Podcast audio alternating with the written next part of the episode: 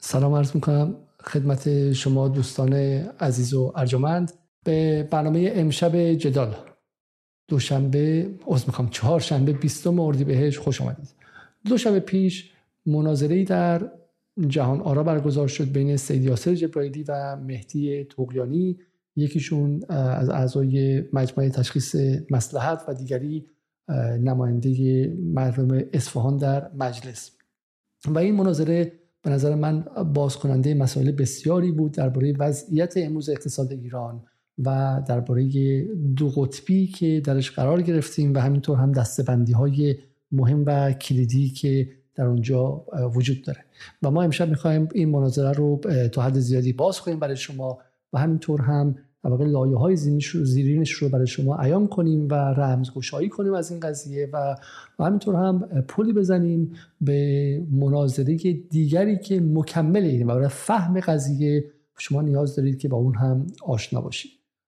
سید آسیر جبرائیلی رو می‌شناسید. در برنامه جدال ما پلتفرم جدال رو تا حد زیادی در اختیارش گذاشتیم چون معتقدیم که در حال حاضر یکی از صداهای مهم دلار زدایی در ایرانه و یکی از صداهای موجود مقابله با اقتصاد نئولیبرالیه حالا ممکنه که اقتصاددان نباشه ممکنه که به شکلی حالا نقد های شما بهش وارد کنید یا نکنید اما در وضعیت موجود ما صدایی که مقابل گفتمان مسلط و هژمونیک دلاری سازی همه چیز و نئولیبرالی سازی اقتصاد ایران میشنویم در ایران بسیار اندکه و و جبرائیلی از این نظر میشه گفت پرچمدار مقابله با دلار زدایی از سمت دیگه آقای توقیانی رو داریم که قبلا در جدال ما میزبانشون بودیم در برنامه هایی درباره آب و بحران آب اصفهان. ایشون در کنار ما بودن و و حالا امیدوارم که باز هم در آینده بیان و ما پلتفرم جدال رو باز می‌کنیم برای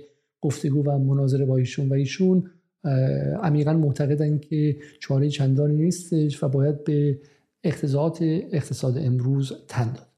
سعی می‌کنم که برنامه حدود یک ساعت و نیم بیشتر نشه اما بالاخره مطالب زیادی داریم و حالا بهانه هم هستش که شما مناظره پریشب رو به همراه من ببینید و و من هم روش صحبت کنم. ولی به نظر من بسیار برنامه مهمیه و به نظر من مهمترین مسئله موجود در حال حاضر این دو قطبی که در اینجا باز شده و اگر ما بتونیم با کمک افکار عمومی بر روی این دو قطبی کمی اصرار و کمی استقامت کنیم و, و اجازه بدیم که تمرکز افکار عمومی پرت نشه. و همین مسائل مشخص شه. اگر امثال جبرائیلی بنده آقای غلامی آقای یزدیزاده آقای سمسامی و غیره اگر ما اشتباه می‌کنیم از میدان خارج چیم و نشون بدیم و عذرخواهی کنیم چون کسانی که در فضای عمومی موضعی رو مطرح می‌کنن اگر اشتباه کنن باید عذرخواهی کنن و به شکلی محاکمه شن در افکار عمومی و بیاعتبار شن و اگر طرف مقابل هستش اونها هم باید به شکلی هزینهش رو بدن بیاعتبار شن و اصلاحی در موضعشون صورت بگیره. و این نیستش که ما در فضای عمومی که جزو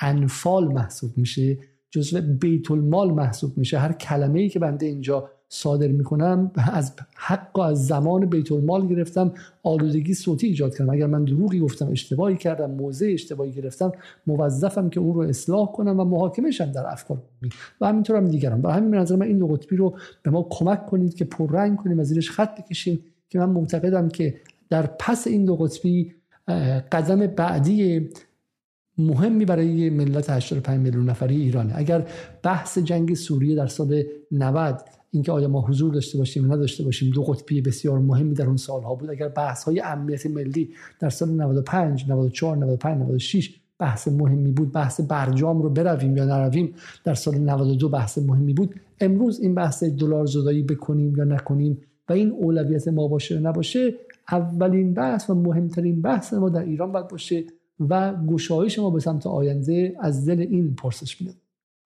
خب بریم و بحث رو شروع کنیم. عذر می‌کنم که برنامه خیلی خیلی در دیر شروع میشه. تقاضا می‌کنم که برنامه رو لایک کنید تا اینکه به دست دوستان دیگر برسه و, و ببینیم که چه اتفاقی. خب برای شروع من برای شروع می‌خوام یک به نکته ای که یاسر جبرائیلی گفت نکته مهمی بودش. می‌خوام با بحث جبرائیلی شروع کنم و بعد برگردم با توگیانی یعنی با بایت ها و نبایت ها طرف هستیم. اختلاف اینجاست. اختلاف به دو تا بینش مربوط میشه. یه جبهه بندی جدیدی هم آقای ثابتی حول این بایت ها و نبایت ها در حال شکل گیریه که اعم از دست بندی اصلاح طلب و اصولگرای متعارفه.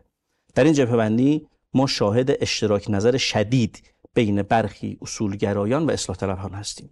برای نمونه چون آقای تقیانی اینجا تشریف دارن عرض می‌کنم در قضیه حسب 4 و 200 ما مخالف بودیم. که بابت این مخالفت با این جراحی اقتصادی هر چیزی ما گفتن آقای تقیانی عزیز که از نظر سیاسی اصولگرا تعریف میشن موافق حسب 4 و 200 بودن که میشه باید جواب بدن که این جراحی که این بلا رو سر سفره مردم نتیجهش چی شد. آقای سعید لیلاس که عضو شورای مرکزی حزب کارگزاران سازندگی است و اصلاح طلب است ایشون هم موافق بودن. زیادن در طیف اصولگرایی و اصلاح طلبه که این اشتراک نظر اقتصادی رو داره. من فکر می‌کنم خب پس واقعا جبرائیل اینجا داره میگه که همون جمله که ما گفتیم این که اصلاح طلب اصولگرا دیگه تمام ماجرا جمله‌ای که از دل مردم آمد مردم عادی اومد در دی 96 و آبان 98 به عبارتی حالا جبرائیل هم همین داره میگه. و بحث اینه که دستبندی در سیاست امروز ایران دستبندی های قدیم اصلاح طلب اصولگرا نیستش. بله اگر ما برگردیم به بحث اینکه به برجام برگردیم احیای برجام بشود یا نشود با غرب چه کنیم و نکنیم حول اون بله همچنان دستبندی اصلاح طلب اصولگرا غربگرا و شرقگرا معنی میده. ولی به نظر میاد که با به شکلی اخراج نرم غربگرایان در حال حاضر که هزینهش هم نظام در کلیتش در وضعیت فعلی داد و در داستان زن زندگی آزادی داد و غربگرایان به شکل یک توقیان خفیفی کردند اون بالا اگه به کنار بذاریم در حال حاضر دسته بندی اینه که با اقتصاد ایران چیکار کنیم؟ با دلار چیکار کنیم؟ با یارانه چیکار کنیم؟ با وضعیت داخلی چیکار کنیم؟ و با پولی که داره میاد چیکار کنیم؟ و با اولیگارشی موجود چیکار کنیم؟ از این نظر اصلاح طلب اصولگرا تقریبا ماجراش تموم شده و ما نیازمند دستبندی جدید و بلوک بندی جدیدی هستیم که جبرئیل داره میگه اینجا و میگه که من با آقای توقیانی سر کار ندارم من با یک تفکر سر کار دارم و تفکری که امشب ما بهش خواهیم پرداخت و حالا جبرئیلی به اسمش رو نولیبرالیزم ریشدار می‌ذاره. خب ماجرا چیه؟ ماجرا اینه که آقای توقیانی سال گذشته در مناظره با آقای سمسامی گفته که حذف از ارز ترجیحی تاثیر چندانی بر اقتصاد ایران نخواهد داشت و حدود 8 درصد به شکلی تورم بر اون محصولاتی که ارز ترجیحشون قطع شده قطعی به وجود خواهد آورد؟ و ما رسیدیم به تورم تورم بعضی از این چیزها حالا بهش می‌رسیم. تورم 300 درصد در یک سال. در یک سال روی بحث مرغ بحث گوش و بحث چیزهایی که با ارز ترجیحی مربوط بودن. و خب قاعدتا جناب آقای توقیانی باید بیاد و بگه که من اشتباه می‌کردم. من سال گذشته اشتباه می‌کردم اما در این مصاحبه می‌بینیم که آیا ایشون این رو میگن یا نمیگن. بگذریم از سال 97 که معاون اول محترم رئیس جمهور وقت آمدن و گفتن که ارز 4200 است از امروز و ما همه نیازهای کشور رو تامین می‌کنیم و به چند ماه نکشید این حرفشون که نتونستن این کار رو انجام بدن تا اسفند 90 تا اردیبهشت 1400 گوشت قرمز 228 درصد رشد کرده در حالی که ما ارز 4200 رو می‌دادیم و نهاده دام رو ثابت کل نهادش رو تامین از فروردین 97 تا چه زمانی فرمودید؟ تا اردیبهشت 1400 ما یعنی تا سه سال بعدش ما که ارز ترجیح می‌دادیم افزایش قیمت داشتیم. 228 درصد. گوشت مرغ 235 درصد رشد کرده. تخم مرغ 156 درصد رشد کرده. روغن خوراکی 274 درصد رشد کرده. یعنی اینا همه نزدیک سه برابر دو برابر و نیم. شیر خام 263 درصد رشد کرده. این فرض کنید تو این سه سال نرخ‌ها رو ما اومدیم با ارز ترجیح سعی کردیم ثابت نگردیم اما سفره جامعه بدتر نشد. دو برابر و نیم قیمت ها تغییر نکرد. ضمن این که ما از این سیاست ارزپاشی هیچ وقت نتیجه خب حالا برگردیم به اینجا. چرا با یه توقنی میگه که آقا قیمت از سال 97 که ارز ترجیح شروع شد تا سال 1400 افزایش پیدا کرد و ارقامی که افزایش پیدا کرده رو میگن. حالا آن چیزی که نمیگن یعنی در واقع خودشون رو یعنی من اینجا دارم میگم که من به از آیه توقنی می‌پرسم اگر واقعا برایش براشون وضعیت مردم مهمه آدم توقع داره که ایشون میگم یه جا وایسه بگه آقا من حداقل فکر می‌کنم ما دنبال به شکلی مطالعاتی هستیم که بگه چرا این جهش عجیب در قیمت مرغ و گوشت و شیر و اتفاقات دیگه افتاد. ولی ایشون داره میاد و به قول معروف جدل می‌کنه. میگه اون سه سال هم اتفاق افتاد. خب جوابش خیلی ساده است. اگر در سه سال به قول شما 200 درصد افزایش بده کرد خب از فروردین 1401 مرغ بوده 25000 تومان. الان شده 85 تا 100 هزار تومان. یعنی 300 برابر افزایش بده کرد در یک سال. گوشت گوسفند سال 30 هزار تومان بوده شده 350 هزار تومان. این دقیقا 200 برابر 200 درصد تقریبا صد صد 200 درصد افزایش پیدا کرده. روغن 900 گرمی حالا بحثی که خود جبرئیل در برنامه می‌کنه. از 19 هزار تومن شده 63 هزار تومن درسته؟ یعنی حالا من سریع حساب می‌کنم تقریبا این هم باز 200 درصد دیگه 205 درصد دیگه اضافه شده. تخم مرغ از 40 هزار تومن شده 110 هزار تومن سی عددش. شیر از 6400 تومن 19 هزار تومن. ماست از 14 هزار تومن 35 هزار تومن و پنیر لیغوان 80 هزار تومن به 250 هزار تومن اومده. این در واقع در عرض یک سال اتفاقی افتاد که قبلا در سه یا چهار سال افتاده بود. پس نشون میده که حذف ارز ترجیحی اتفاق مهمی بود. برای میگم کمترین توقع اینه که جناب آقای جناب آقای توقیانی بیاد و این رو بپذیره و نشون نمیپذیره. ادامه شو گرفتیم بود و ما از سال 82 تا 96 برای ثابت نگه داشتن و کنترل نرخ ارز در یک دامنه محدود 284 میلیارد به بازار ارز تزریق کرد. ارز تزریق کردیم که نرخ ارز رو پایین نگه داریم. در همین دوره ما تورم هم داشتیم. متفاوت متناسب با حالا وضعیت اقتصادی تورم داشتیم. ضمن اینکه تورم های ما تو ابتدای دهه 90 رکورد شکسته. یعنی بالای 40 درصد بوده. با اینکه نرخ ارز ما این قدم تزریق کردیم تو اقتصاد. 284 میلیارد می‌دونید یعنی چی؟ یعنی راه آهن سریع و سیر تهران مشهد 15 میلیارد دلار سرمایه گذاری می‌خواد. 284 میلیارد دلار یعنی ما چقدر می‌تونیم زیر ساخت تو اقتصاد ایران فراهم کنیم؟ با همین سیاست های غلط ما همه ارز کشور رو نابود کردیم حالا این بحث آی توقنی من دوستان دیگه هم که بهشون نزدیک بودن شنیدم. و این نکته نکته خیلی کلیدیه. جناب آقای توقیانی میگه که آقا این پولی که شما دارید میگی یاسر جبرائیلی سمسامی و غیره میگن برای حفظ فرشاد مؤمنی میگه عباس شاکری میگه اقتصاددانان نهادگرا میگن اقتصاددانان مقابل نئولیبرالیسم میگن و غیره. این شما میگید که می‌خواستین از سفره مردم حفاظت کنین. شما می‌خواستین رانت توضیح کنید اصل ماجرا اینه. رانت توضیح کنید و در واقع آقای آقای توقیانی سمت اینه که شما با نگه داشتن ارز ترجیحی دیدید که 18 میلیارد دلار گم شد ارز با این معلوم نشد که چه اتفاقی افتاد یا نیفتاد. و برای همین از این نظر از این نظر از این نظر به شکلی مشکلات اینجوری میاد. من دوستان دارم به من زنگ می‌زنن. اگر من فقط بدونم که اتفاقی اگر افتاده برای صدا و اینها چون حواس من رو خیلی خیلی پرت می‌کنه به که اوکی. خب عذر می‌خوام. آقای توقیانی میگن که میگن که ارز ترجیحی توش رانت بوده. مسلما توش رانت بوده. همه می‌دونن که ارز نیمایی در پخشش باعث شد که به شکلی رانت توضیح بشه و و همینطور هم 18 میلیاردی که پخش شد معلوم نشد که کجا رفت نرفتش و ایشون روی این نقطه میستن نکته که میگن در بخش دوم این که ما برای تثبیت قیمت ارز ارز پاشی کردیم در بازار. همین الان آقای عراقچی که دستگیر شده برادرزاده آقای عراقچی که دستگیر شده ایشون کارشون ارز پاشی بوده. یه موقعی آقای نوربخش کارمندشون یا رانندهشون آقای بابک زنجانی بود می‌رفت تو بازار ارز میپاش ریخت پاش می‌کرد و حالا آقای عراقچی هم به افرادی پول می‌داد که ارز رو ایشون تثبیت کنه. همه حرفشون اینه که شما عدد خیلی عجیبی دیگه 285 میلیارد دلار گمانم بودش که از سال 82 تا حالا ما ارز پاشی کردیم. خب جواب خیلی ساده به ایشون حداقل اگر برنامه جدال دیده باشن این که به هیچ وجه شما نباید ارز پاشی می‌کردید. اشتباه کردید که ارز پاشی کردید. برای چی ارز پاشی کردید؟ خب؟ و ولی ببین نقطه‌ای که ایشون می‌خواد باش گفتگو کنه به نظر میاد که یک یارگیری و گروگانگیری عاطفیه. میگه که راهن بوده 15 میلیارد. خب چرا نرفتیم بسازیم؟ بعد می‌رفتیم باش راهن میساختید. واسه چی پول دادین دست مردم که بعد بذارن توی به شکلی زیر بالششون و دلار رو جایگزین ریال کنن و بعد با این پولا برن ترکیه بعد با این پولا برن تو کانادا خونه بخرن بعد پول رو از کشور خارج کنن یا همین در داخل نگه دارن. و حالا امروز میگن که آقا مثلا بالای چند صد خورده میلیارد دلار چند؟ اسکناس دلار در جریانه. بعدم تازه برای اینکه صداشون بخوابونید شما میرید و الان باز میگیم بهتون 5000 یورو نفری میدیم. آقای مخبر گفته. چرا باید این کارو کنید؟ چرا باید ارز پاشی کنید؟ به هیچ وجه در جدال و در برنامه‌ای که ما با جبرائیلی و سمسامی و یزدیزاده و غلامی گذاشتیم باز می‌خوام سمسامی های سمسامی هنوز نیومدن. هیچ کس از ارز پاشی دفاع نکرد. پول متعلق به مردمه. پول متعلق به دولته. و مردم نیازی به دلار ندارن. برای باید بهشون دستشون دلار باشه و این ارز شما بپاشید که اینها راضی باشن.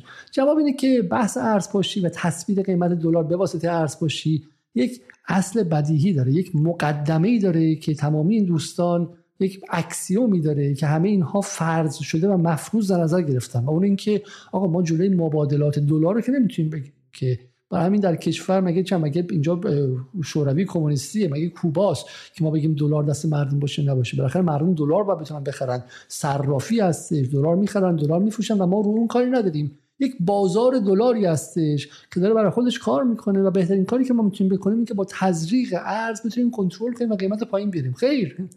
خیر.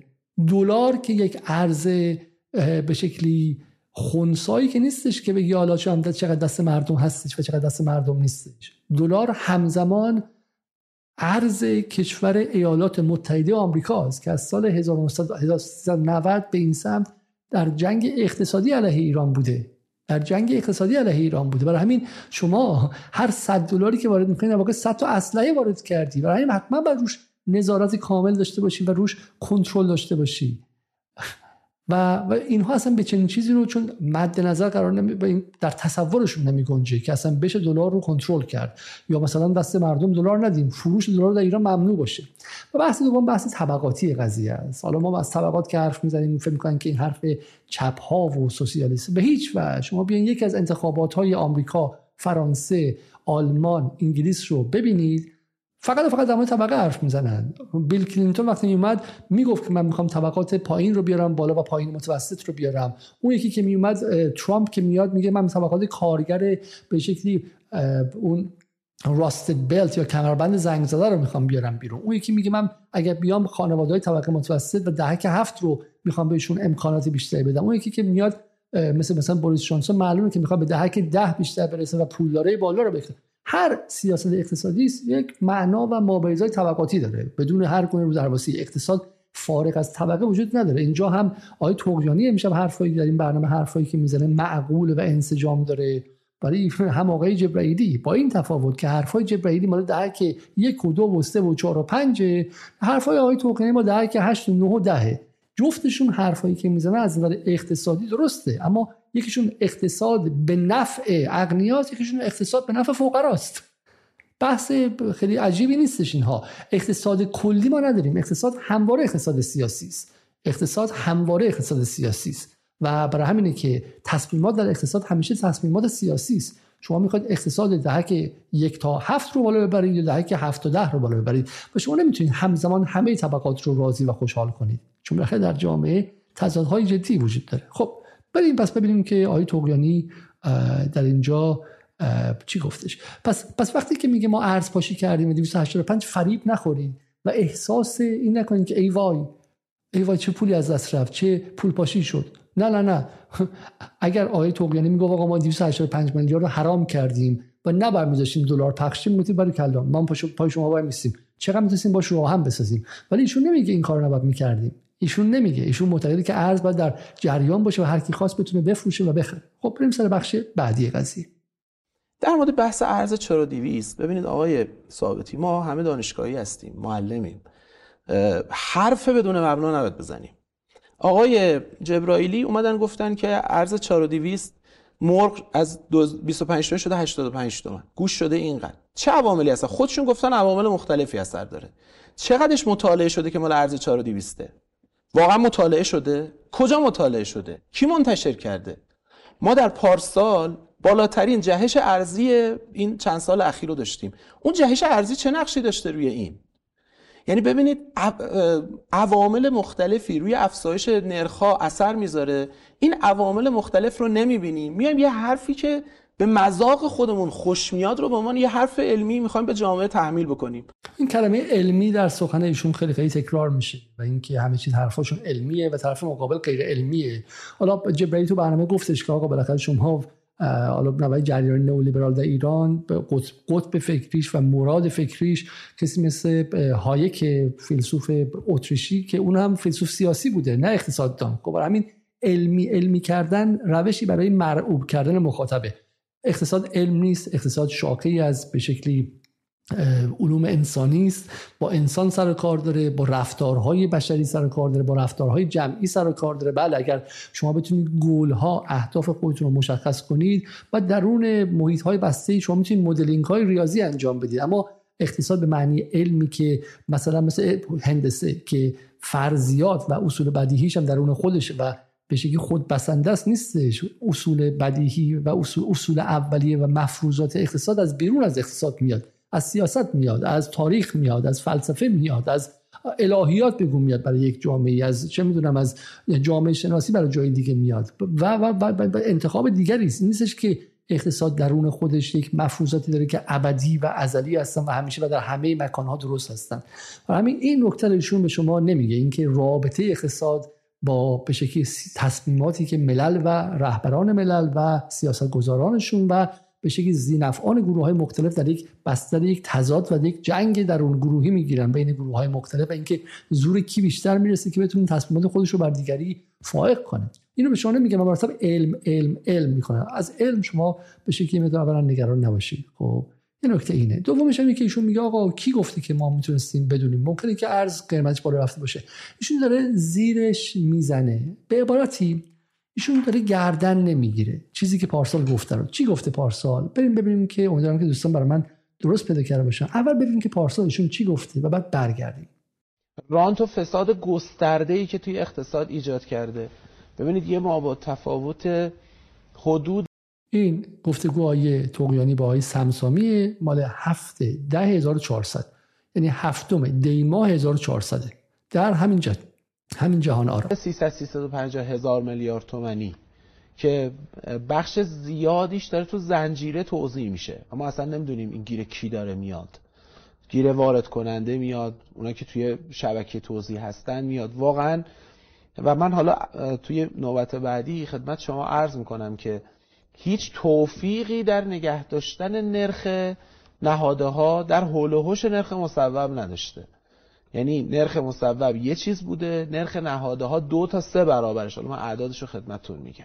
یعنی عملا به ویژه برای کسانی که غیر رسمی کار تولید انجام می‌دادن یعنی کسانی که توی دامداری های ما تولید غیر رسمی دارن. نه اینکه لزوما پروانه داشته باشن و از سامانه مربوطه وزارت جهاد کشاورزی تامین نهاده هاشون رو انجام میدن اینو میرن بازار آزاد می‌خرن و با این نرخ دو تا سه برابر پاشون در میاد. یعنی عملا رفته به سمت اینکه تمام تولید کننده های غیر رسمی رو یه ضربه کاری بهشون بزن مثلا فرض کنید مرغ زنده 17 و 100 باید تحویل مرغ زنده. 17 و 100 با این نهاده ها با این آنالیز باید تحویل کشتارگاه بشه. چند تحویل کشتارگاه میشه؟ 27 و 500 تو این فاصله حتی اگر همه نهاده ها به قیمت بازار به قیمت مصوب تأمین شده و در اختیار این فاصله و چیه وجود آمده؟ کی داره منفعتش رو می‌بره تو این زنجیره توزیع مرغ؟ بعدم اصلا مگه میشه شما این شکلی توی بازار 85 میلیون نفری نظارت کنید؟ خب دو تا حرف اصلی داره آقای توقیانی. و آقای توقیانی یک حالت طلبکاری داره که از منظر حق به جانب همون موقع در هفته دی 1400 داره فریاد می‌زنه که بعد ارز ترجیح هست شه.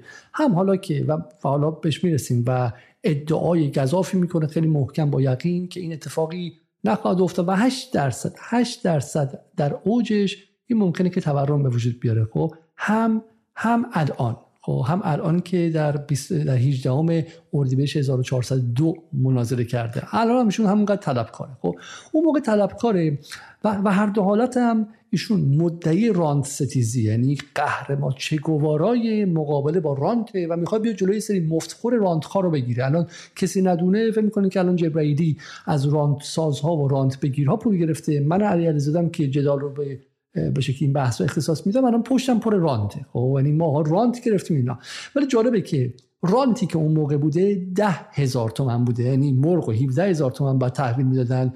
ولی 27 تومن می‌دادن. ده هزار تومن توش بخور بخور می‌کردن. و ما همه حرفمون اینه که غلط می‌کردن بخور بخور می‌کردن. ما شوخی که نداریم که اون ده هزار تومن رو باید کمش می‌کردی 5000 تومنش می‌کردی.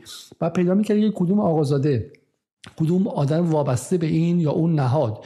کدوم آدمی که پشتش گرمه داره می‌گیره و نه مثل سلطان سکه بره یه بدبختی از جای ورداری بیاری یا نه. دو تا آدم گردن کلفت دونه دروش مثل برادر رئیس جمهور و خواهرزاده فلان وزیر. اصلاح طلب و اصولگرام نداره خب؟ فلان چه می‌دونم معمم و فلان سپاهی و همه با هم فرقی نداره خب؟ ما معتقدیم اگر دو تا آدمی که تو اون وسط این ده هزار تومن رو میخوردن رو شما برمیداشتی میوردی و آویزونشون می‌کردی.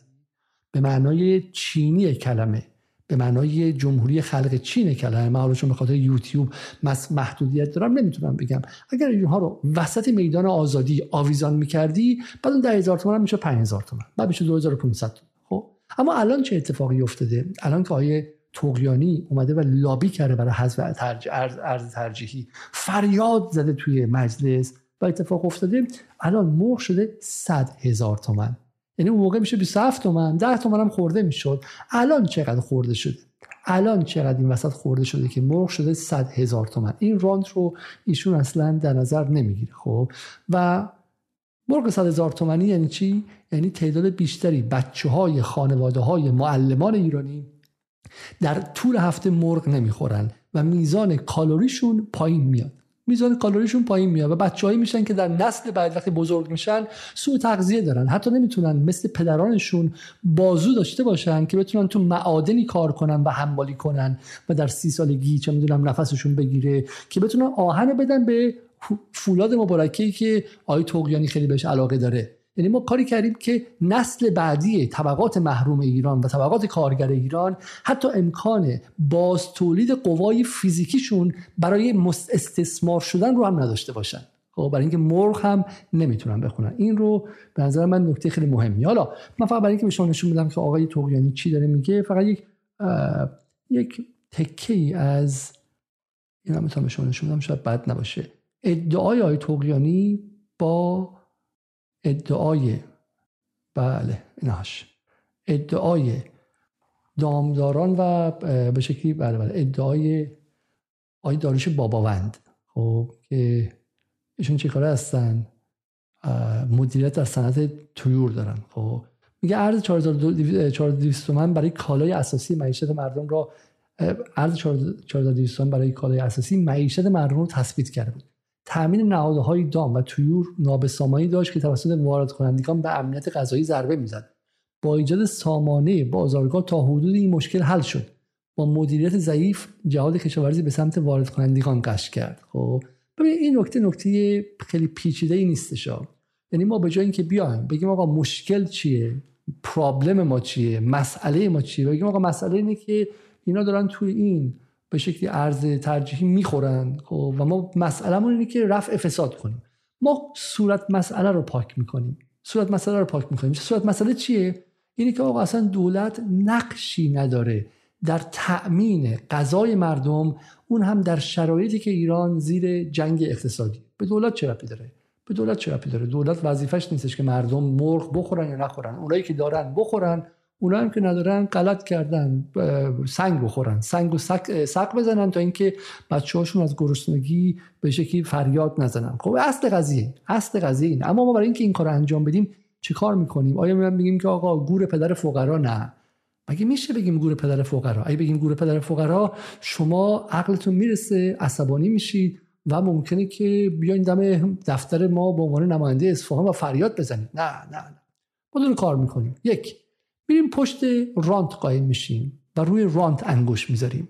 روی قاچاق انگوش می‌ذاریم. خب ما هر وقتی می‌خوایم یک چیزی رو از حلقوم مردم بکشیم چون دو تا عکس نشون میدیم از قاچاقچیایی که دارن گازوئیل به اون سمت می‌برن و همین کافیه. خب که بتونیم مثلا چم قیمت یک فراورده رو دو برابر کنیم و به واسطه اون تورم رو هم دو برابر کنیم. خب برای ما امشب می‌خوام یه نشون بدیم که بخشی از این ادعاهایی که به اسم مبارزه با راند به اسم مبارزه با فساد به اسم مبارزه با قاچاق انجام میشه هدفش چیز دیگه ایه و پشتش ایدئولوژی قرار داره ایدئولوژی های سختی قرار داره که اینها تو کتاب چیزایی خوندن و می‌خوان اینها رو چیزایی که بهش باور دارن رو اجرا کنن. حالا برای اجرا یه موقع است که میگن که پیامبر گفته تو آمریکا میگن که آقا این با declaration of human right یا اعلامیه حقوق بشر نمی‌خوره انسان آزاد آفریده شده. توی انگلیس میگن که چه می‌دونم یه, یه توجیه دیگه میارن. تو ایران هم توجیهشون متفاوته. اینکه آقا فساد میاره رانت میاره و غیره. خب هر جایی یک ولی ولی پشتش چیه؟ پشتش اینه که اینها از قبل تصمیمشون رو گرفتن. تصمیمشون کوچک کردن دائمی دولت و نقش دولت در نظارت بر بازاره. ما نمیگیم نقش دولت در تولید همه چی ما از دولتی سازی حرف نمی‌زنیم. ما از این حرف می‌زنیم که دولت وظیفه داره که نظارت کنه بر بازار نذاره که به هر اتفاقی بیفته و نگذاره که ملتش زیر فشار مثلا اقتصادی له شه وظیفه دولتی که از ملتش حمایت کنه. اما اگر نکرده خب دولت شکست خورده. خیلی ساده است. و این دولت این وظیفه رو در همه جای دنیا داره. و نئولیبرال ها نئولیبرال ها چون باور دارن شما آقای غنی دیدین که برنامهشون رو با آقای به شکلی با آقای درخشان. معتقد این که حرفا سوسیالیستیه. دولت اصلا ببره کنار. و من در برنامه نقد آقای غنی توضیح دادم که بر اساس تفکر غنی دولت فعلی ایالات متحده آمریکا یه دولت کمونیستی محسوب میشه. دولت فعلی انگلستان که فود بانک داره و, و پالیسی داره که از کودکان کم درآمد حمایت کنه بهشون کپون غذا بده به, بی... به بیکاران حقوق بیکاری بده به بیخانه ها سعی کنه که مسکن ارزون تر بده. از نگاه غنی و احتمالا آیت اینا خب دولت های کمونیستی هستن. خب این نکته ای که یه نکته ای که هستش. بریم سراغ چی؟ اینکه شاید بگه آقای توقیانی خب نمی‌دونسته بالاخره ایشون علم غیب که نداره که. ببینیم که همون موقع آقای سمسامی به ایشون چه جوابی میده. این استدلالایی که مطرح میشه یکی این که میگن به هدف حسابت نگرده. آقا ارز 4200 به هدف حسابت نگرده. دو رانت شده. الان فرمودن 300 تا 350 هزار میلیارد تومن رانت شده. سوال اینه که آیا این سیاست به هدف اصابت نکرده؟ پاسخ قطعا کرده. شواهد من چیه؟ شواهد من اینه که وقتی که شما ارز 4200 حذف کردی قیمت کالاهای مشمول این ارز افزایش پیدا کرد. شما در سال 98 برنج و شکر و چای و اینا رو شما ارزش حذف کردی برنج شکر. اینا رو حذف کردی. بلافاصله بعد از اینکه قیمت به صلاح ارزش حذف کردی قیمت اینا تو بازار افزایش پیدا کرد. برنج بود 7 تومن 8 تومن تو بازار. بعد دفعه شد 29 تومن الان حدود 30 تومن 40 تومن تو بازار. ارشد شکر حدود کیلو 6 تومن بود. الان شده 16 تومن یعنی همونجا که شما حذف کردی قیمت دفعه جهش پیدا کرد. پس نشون می‌داد که این خیلی دردناکه. این خیلی دردناکه. و برای همین من میگم که اینجا ما با ایدولوژی طرفیم. چون شما اگه یه بار اشتباه کنی اگه من من علی علیزاده بیام الان یه خطایی کنم اینجا. بگم آقا مثلا چه می‌دونم فقط فقط جهش ارز دلیل اصلی تورمه. بعد معلوم میشه که حالا یک دلیل دیگه هم داره خب. و بیام میگم آقا این بوده تجربه است دیگه. اگر صداقت داشته باشم. اگر صداقت نداشته باشم و باز هم دفعه بعد بیام اونو بگم بعد معلوم می‌خوام آدرس مثلا غلط بدم خب بعد یه هدفی دارم. یک ایدولوژی دارم اگه من بیام بگم آقا موشک زدن به پایگاه آمریکا در هر شرایطی درسته این میشه ایدولوژی من. معلومه که آقا این آدم اومده می‌خواد با حق و جون مردم ایران آمریکا ستیزی کنه. و من اینو نمیگم. من میگم آقا بعضی وقتا باید صبر استراتژیک کرد. بعد وقتا باید با آمریکا معامله کرد. اگه فردا بشه یه جایی با آمریکا مذاکره کرد و این به نفع ما باشه باید بریم مذاکره کنیم. من حرفم اینه که بعد در سیاست منطقه‌ای و جهانی واقع گرا باشیم. چیزی که به نفع ماست رو اونم به نفع طولانی مدت ماست انجام بدیم. و برای این کار از داشتن سلاح و سلاح موشکی و پهبادی و بزرگتر از اون و اتمی و غیره هم ابایی نباید داشته باشیم. حرف من اینه واقع گرایی رئالیسم سیاسی. خب؟ اما اگر بخوام میگم به زور ایدولوژی خودم تحمیل کنم یعنی قصد و غرض. دردناک اینه. سمسامی دقیقا به آی توقیانی پارسال میگه این رو. پیارسال یک سال و نیمه گذشته 1400 میگه آقا ارز ترجیح و برداشتیم ما سال 97 به بعد به تدریج کمش کردن. که از 20 کالا کردن 15 قلم 10 قلم 5 قلم رسیدش. آقا اگه کم کنین رو این اصابت کردن این همون کالا رو گرون می‌کنه. ما ارز ترجیحی برای برنج برداشتیم بلافاصله برنج رفته بالا. نگاه کن. آی توقی اینطور خدا نکن. آی توقی شما تو مجلسی. نکن. این قیمت رو بالا می‌بره. بالایی بره. سمسامی داره بهش میگه. یعنی این چیزی نیست که بهش اختیار داده نشده. و این کارو کرده حالا قیمت مرغ از 25000 تومان شده 85000 تومان. شده 100000 تومان. این 300 درصد اضافه شده. و باز آقای توقیانی اصرار داره بر این سیاست. اینجاست که شما می‌فهمید که شما با یک فرد معمولی که بر اساس تجاربش درس میآموزه و از جهان با جهان رابطه داره طرف نیستی. شما با یک فرد ایدئولوژیک طرفی که اعتقادی داره که می‌خواد این اعتقادش رو بر واقعیت تحمیل کنه. حتی اگر معنای این باشه که 85 میلیون ایرانی 60 میلیون نفرشون گرسنه به خواب میرن. هدف اصابت کرده بوده. که اگر نمی‌کرد که این اتفاقات نمیافتاد. اتفاقا یکی از جاهایی که خیلی خوب اصابت کرد توی مرغ بود. که آنالیز مرغ ما انجام دادیم حدود 15 جزء داره این به مرغ. وقتی که ما آنالیزش کردیم دیدیم که الان تو آبان ماه که ما این آنالیز انجام دادیم با همین قیمت ارز 4200 که ما داریم میدیم. برای دونه مرغ که می‌دونید خود دونه مرغ تقریبا یک سوم هزینه تمام شده مرغه. کیلو 3300 تومان میشه. که اگر حذفش بکنیم میشه 72 هزار تومان. سمسامی درست پیش بینی کرده. سمسامی درست پیش بینی کرده. حالا آیه توقعی بارها میگه که ما که نمی‌تونیم پیش بینی کنیم؟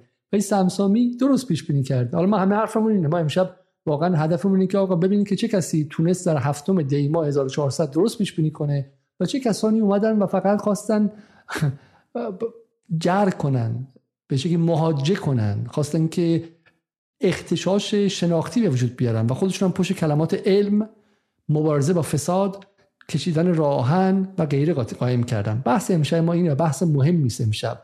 اگر ما بتونیم موفق شیم این رو به شما نشون بدیم به شما نشون بدیم به نظر من نکته مهمیه. و بحث ما اینه آقای توقیانی مسئول مرغ صد هزار تومنیه اما هنرش اینه که گردن نمی‌گیره. گردن نمی‌گیره. محکم وایساده میگه من نبودم شما بودین. مقصر شما این دزدا طرفدار راند و به اون سمت حرکت می‌کنه. و نکته خیلی جالب اینه.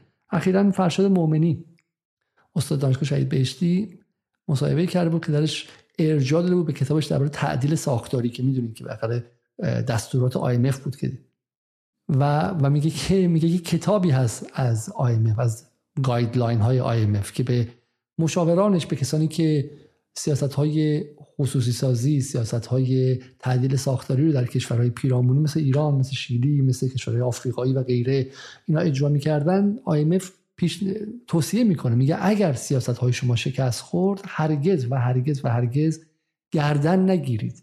و همیشه بگید که بد اجرا شده. این دستور عمل مستقیم IMF آن چیزی که در پرفورمنس مهدی توقیانی می‌بینید عمل مستقیم IMF من نمیگم IMF بهشون دستور داده ها ولی نه بودن در یک فضای مشترک و اعتقاد مشترک و داشتن بنیان مشترک باعث که ایشون حبیت مشترک و رفتار مشترک هم داشته باشه. من نمی‌دونم ایشون با IMF چه ارتباطی داره. من می‌دونم که حرفی که گردن نگرفتن گردن نگرفتن و اینکه بیای جلوی جبرائیلی شاخ و شونه بکشی. اون رو متهم کنی و اربدم سرش بزنی و اون رو مقصر وضعیت بدونی این اصلا طبیعی نیستش. اصلا اصلا طبیعی نیستش. خب. حالا بذارید یه بار دیگه بریم آخرش ببینیم که آقای توقیانی پارسال چه چیزی گفته. حتی بذاریم ما اول جواب آقای سمسونی به وسیله رانت رو بشنویم. که میفرمایند رانت شده؟ این هم یکی از اون موضوعات. بله. ممکنه یک بخشهایی تخصیص درستی انجام نشده باشه. منم قبول دارم. اما چقدر؟ با چه هزینه ای کدوم گزارش کارشناسی دقیقی اومده؟ اومده دقیقا محاسبه کرده. گفته آقا من اینقدر ارز دادم به این بخش و نتیجه شده این. این مقدار ارز سی درصدش برای چهارده تا شرکت بوده. که این سی درصد کل این ارزها رو چهارده تا شرکت گرفتن. پنجاه درصدش دو تا گرفتن. اسامیش ریز دقیقا معلومه. هشتاد درصدش 621 شرکت. آقا مگه نمیگید رانت؟ خب این شرکت هایی که معلومه. هفت این مهم ها. سمسامی نمیگه که من اومدم نه نه اون کار نکنیم این برنی دوگانه که اینا می‌خوان بسازن دوگانه که نئولیبرال های ریشدار می‌سازن خطرش اینه. همه ادعاش اینه که شما دنبال رانتیم. سمسامی میگه بریم بگیرید. اسامیشون مشخصه. اسامی تک تک این شرکت هایی که رانت گرفتن مشخصه. ما اتفاقا اومدیم میگیم آقا به دست اینها رو بعد نه کوتاه. کوتاه خیلی دیره برای ایران برای مردم ایران. مردم ایران خیلی هزینه دادن. کسی که تو وسط جنگ اقتصادی آمریکا از سفره مردم بدزده بعد دستشو قطع کرد. در جنگ جهانی دوم در, فرا در, در انگلستان در همین کشورهای لیبرال اگر کسی دزدی می‌کرد دزدی می‌کرد از ارزاق مثلا کپونی شده و غیره همونجا آویزونش می‌کردن. وسط جنگ.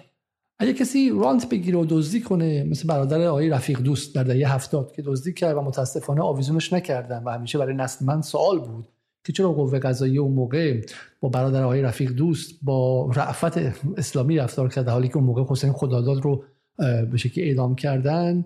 ولی اون موقع جنگ اقتصادی نبودش. اما الان جنگ اقتصادیه. وسط زمان بمباران اقتصادی آمریکا بر ایران اگر کسی رانت گرفته دونه مرغ گرفته و تو بازار آزاد فروخته اصلا شوخی نداره. این محاربه است.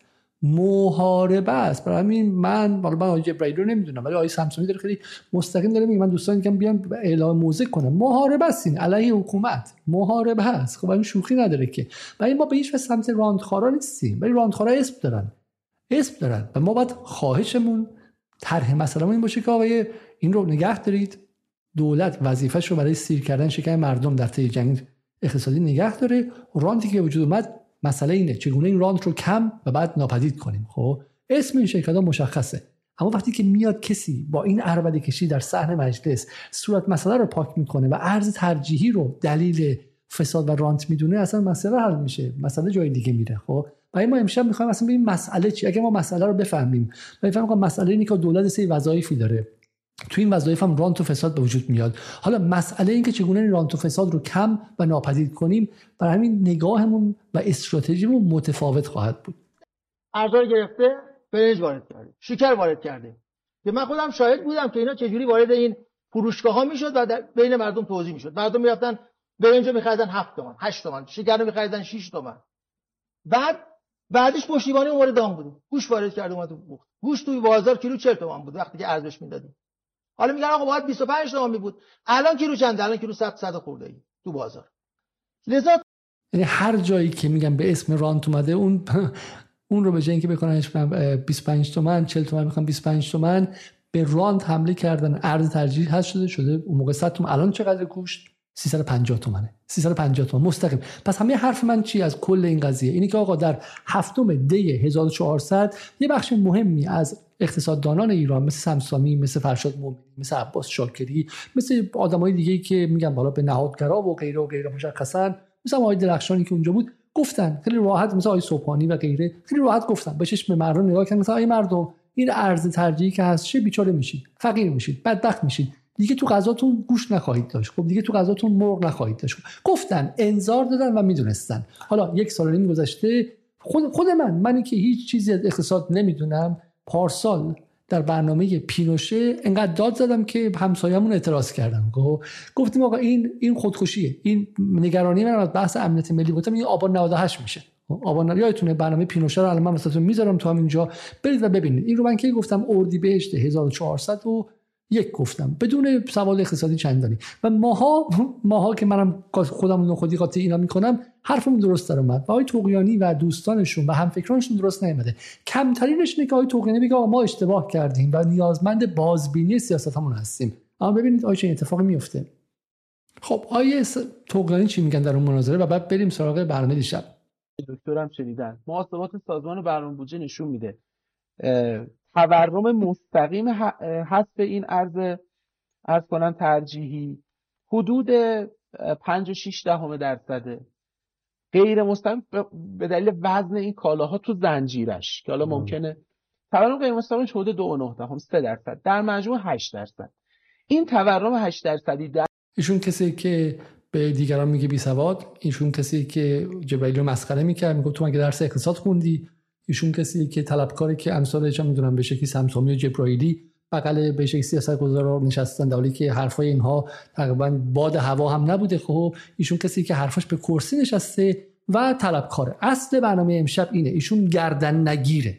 ایشون گردن نگیره. خب و حالا اومده واسه دولت جمهوری اسلامی داره گردن کشی هم می‌کنه. میگه آقا واسه چی؟ من دلارمو نمی‌خوام به قیمت چه می‌دونم رسمی دولت بفروشم. دلار من و دلار دلار فولاد مبارکه بعد به قیمتی باشه که در بازار هستش. گردن کشه گردن نگیره و مسئول گرانیه. یعنی در واقع گرانساز گردن کش گردن نگیر. ایشون استاد دانشگاه اصفهان فارغ تحصیل امام صادقه. خب و ما با یک پدیده جدیدی روبرو هستیم. این پدیده که امشب می‌خوام در صحبت کنیم.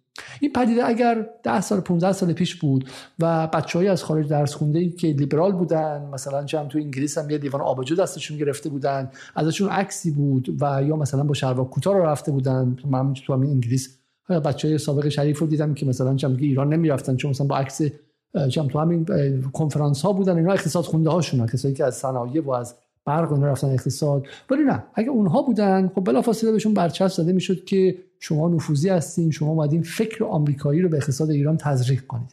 و این فکر این فکر از کجا وارد میشه؟ از جایی که شما فکرش رو نمی‌کنی و بهش نمی‌تونی ذره دیگه برچسب بزنی.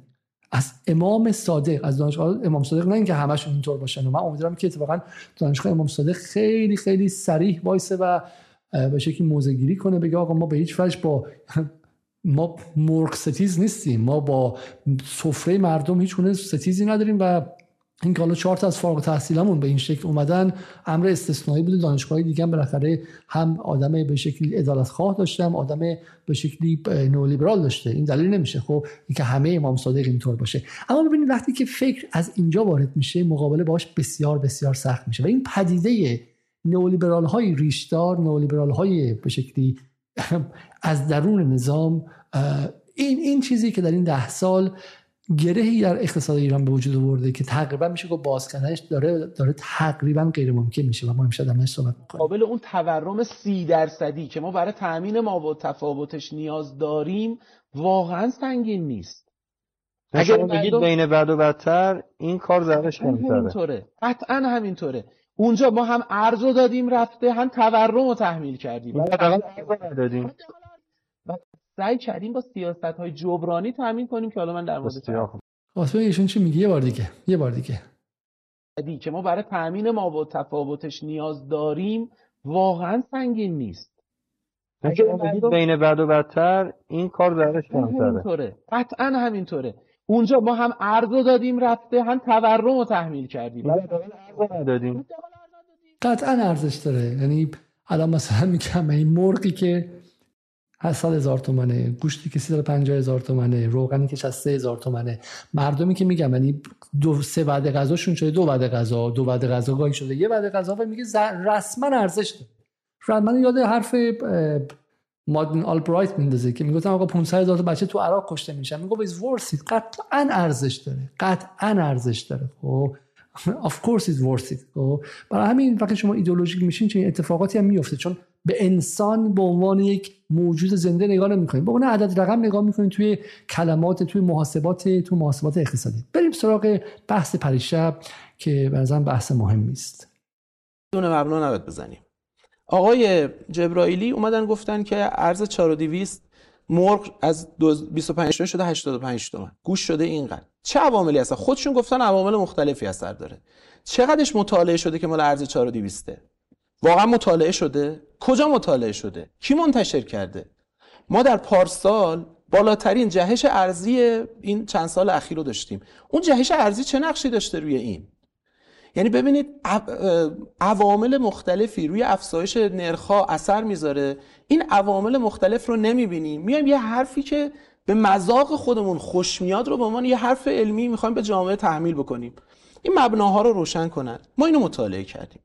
نرخ ارز حقیقی در اقتصاد ایران نه رابطش با مثلا فرض کنید حالا بعضی از این متغیرهایی که ازش اسم میارن کاملا مرتبط است با رابطه مبادله در terms of trade رابطه مبادله و رابطه تجاری ما. حالا بعید نمای جبرائیلی رابطه مبادله رو اصلا بدونن یعنی چی و اصلا چه جوری محاسبه میشه و چه اثری داره؟ اگه دقت کنیم سال گذشته هر کسی بود این تو انگلیس اگه بود خب ایشون به عنوان نماینده مجلس روزنامه ها سلاخی می‌کردن. الان اومده داره تحقیر می‌کنه طرف مقابلش میگه اصلا تو رابطه مبادله چه می‌دونی؟ خب terms of trade چی می‌دونی؟ خب من چون رابطه مبادله نمی‌دونستم ویکیپدیا رو خوندم یاد گرفتم آقای من توضیح بدن استفاده می‌کنیم ببینید نرخ ارز حقیقی رابطه داره در بلند مدت با رابطه مبادله ما ما در بلند مدت اینو درآوردیم. مرکز پژوهش‌ها درآورده کاملا منطبقه. یعنی ما هر جایی که نسبت قیمت های صادراتیمون به قیمت های وارداتیمون تقویت شده تونستیم پول ملی رو تقویت بکنیم تونستیم نرخ ارز حقیقی رو پایین بیاریم پول ملی رو تقویت کنیم. هر جا نرخ مبادله تضعیف شده مثل سالهای اخیر مجبور شدیم نرخ ارز حقیقی رو کاهش بدیم. یعنی خواه ناخواه اقتصاد رفته به سمت کاهش نرخ ارز حقیقی. کاملا اینو میشه نشون داد. این تمام حرفش اینه که آقا هم میگه میگه آقا اصل قضیه اینه که ممکن علت تورم ناترازیه. به شکلی عرضه کل و تقاضای کل. خب میگه آقا ما دخلمون کم شده و خرجمون هم زیاده. ملت خیلی پرمصرفی هم هستیم. یعنی ملت ایران میگه ملت پرمصرف. دخلمون هم کم شده. چرا؟ میاد فروش نفت رو نگاه می‌کنه. و همه قضیه اینه. اینه که آقا در کنار فروش نفت اتفاق دیگه هم افتاده. 52 میلیارد دلار امسال یک فروش غیر نفتی ایران بوده. و ایشون اصلا تو محاسباتش نمیاره. ماجرا چیه؟ ایشون معتقده که اون حالا میگه که بخش این 52 میلیارد میعانات گازی و غیره است که اونم به جیب دولت ولی اون چیزی که از فولاد میاد از مثل سرچشمه میاد از به شکلی پتروشیمیا میاد ایشون متعلق به اونها می‌دونه. اصل ماجرا اصل دعوا این مردم ایران اگر شما فقیرتر شدین در این سال پراید نمی‌تونی بخری ماشین نمی‌تونی بخری از طبقات پایین هستی و بدبختتر شدی اگه طبقات بالا هستی و پولدارتر شدی اصل دعوا اینجاست.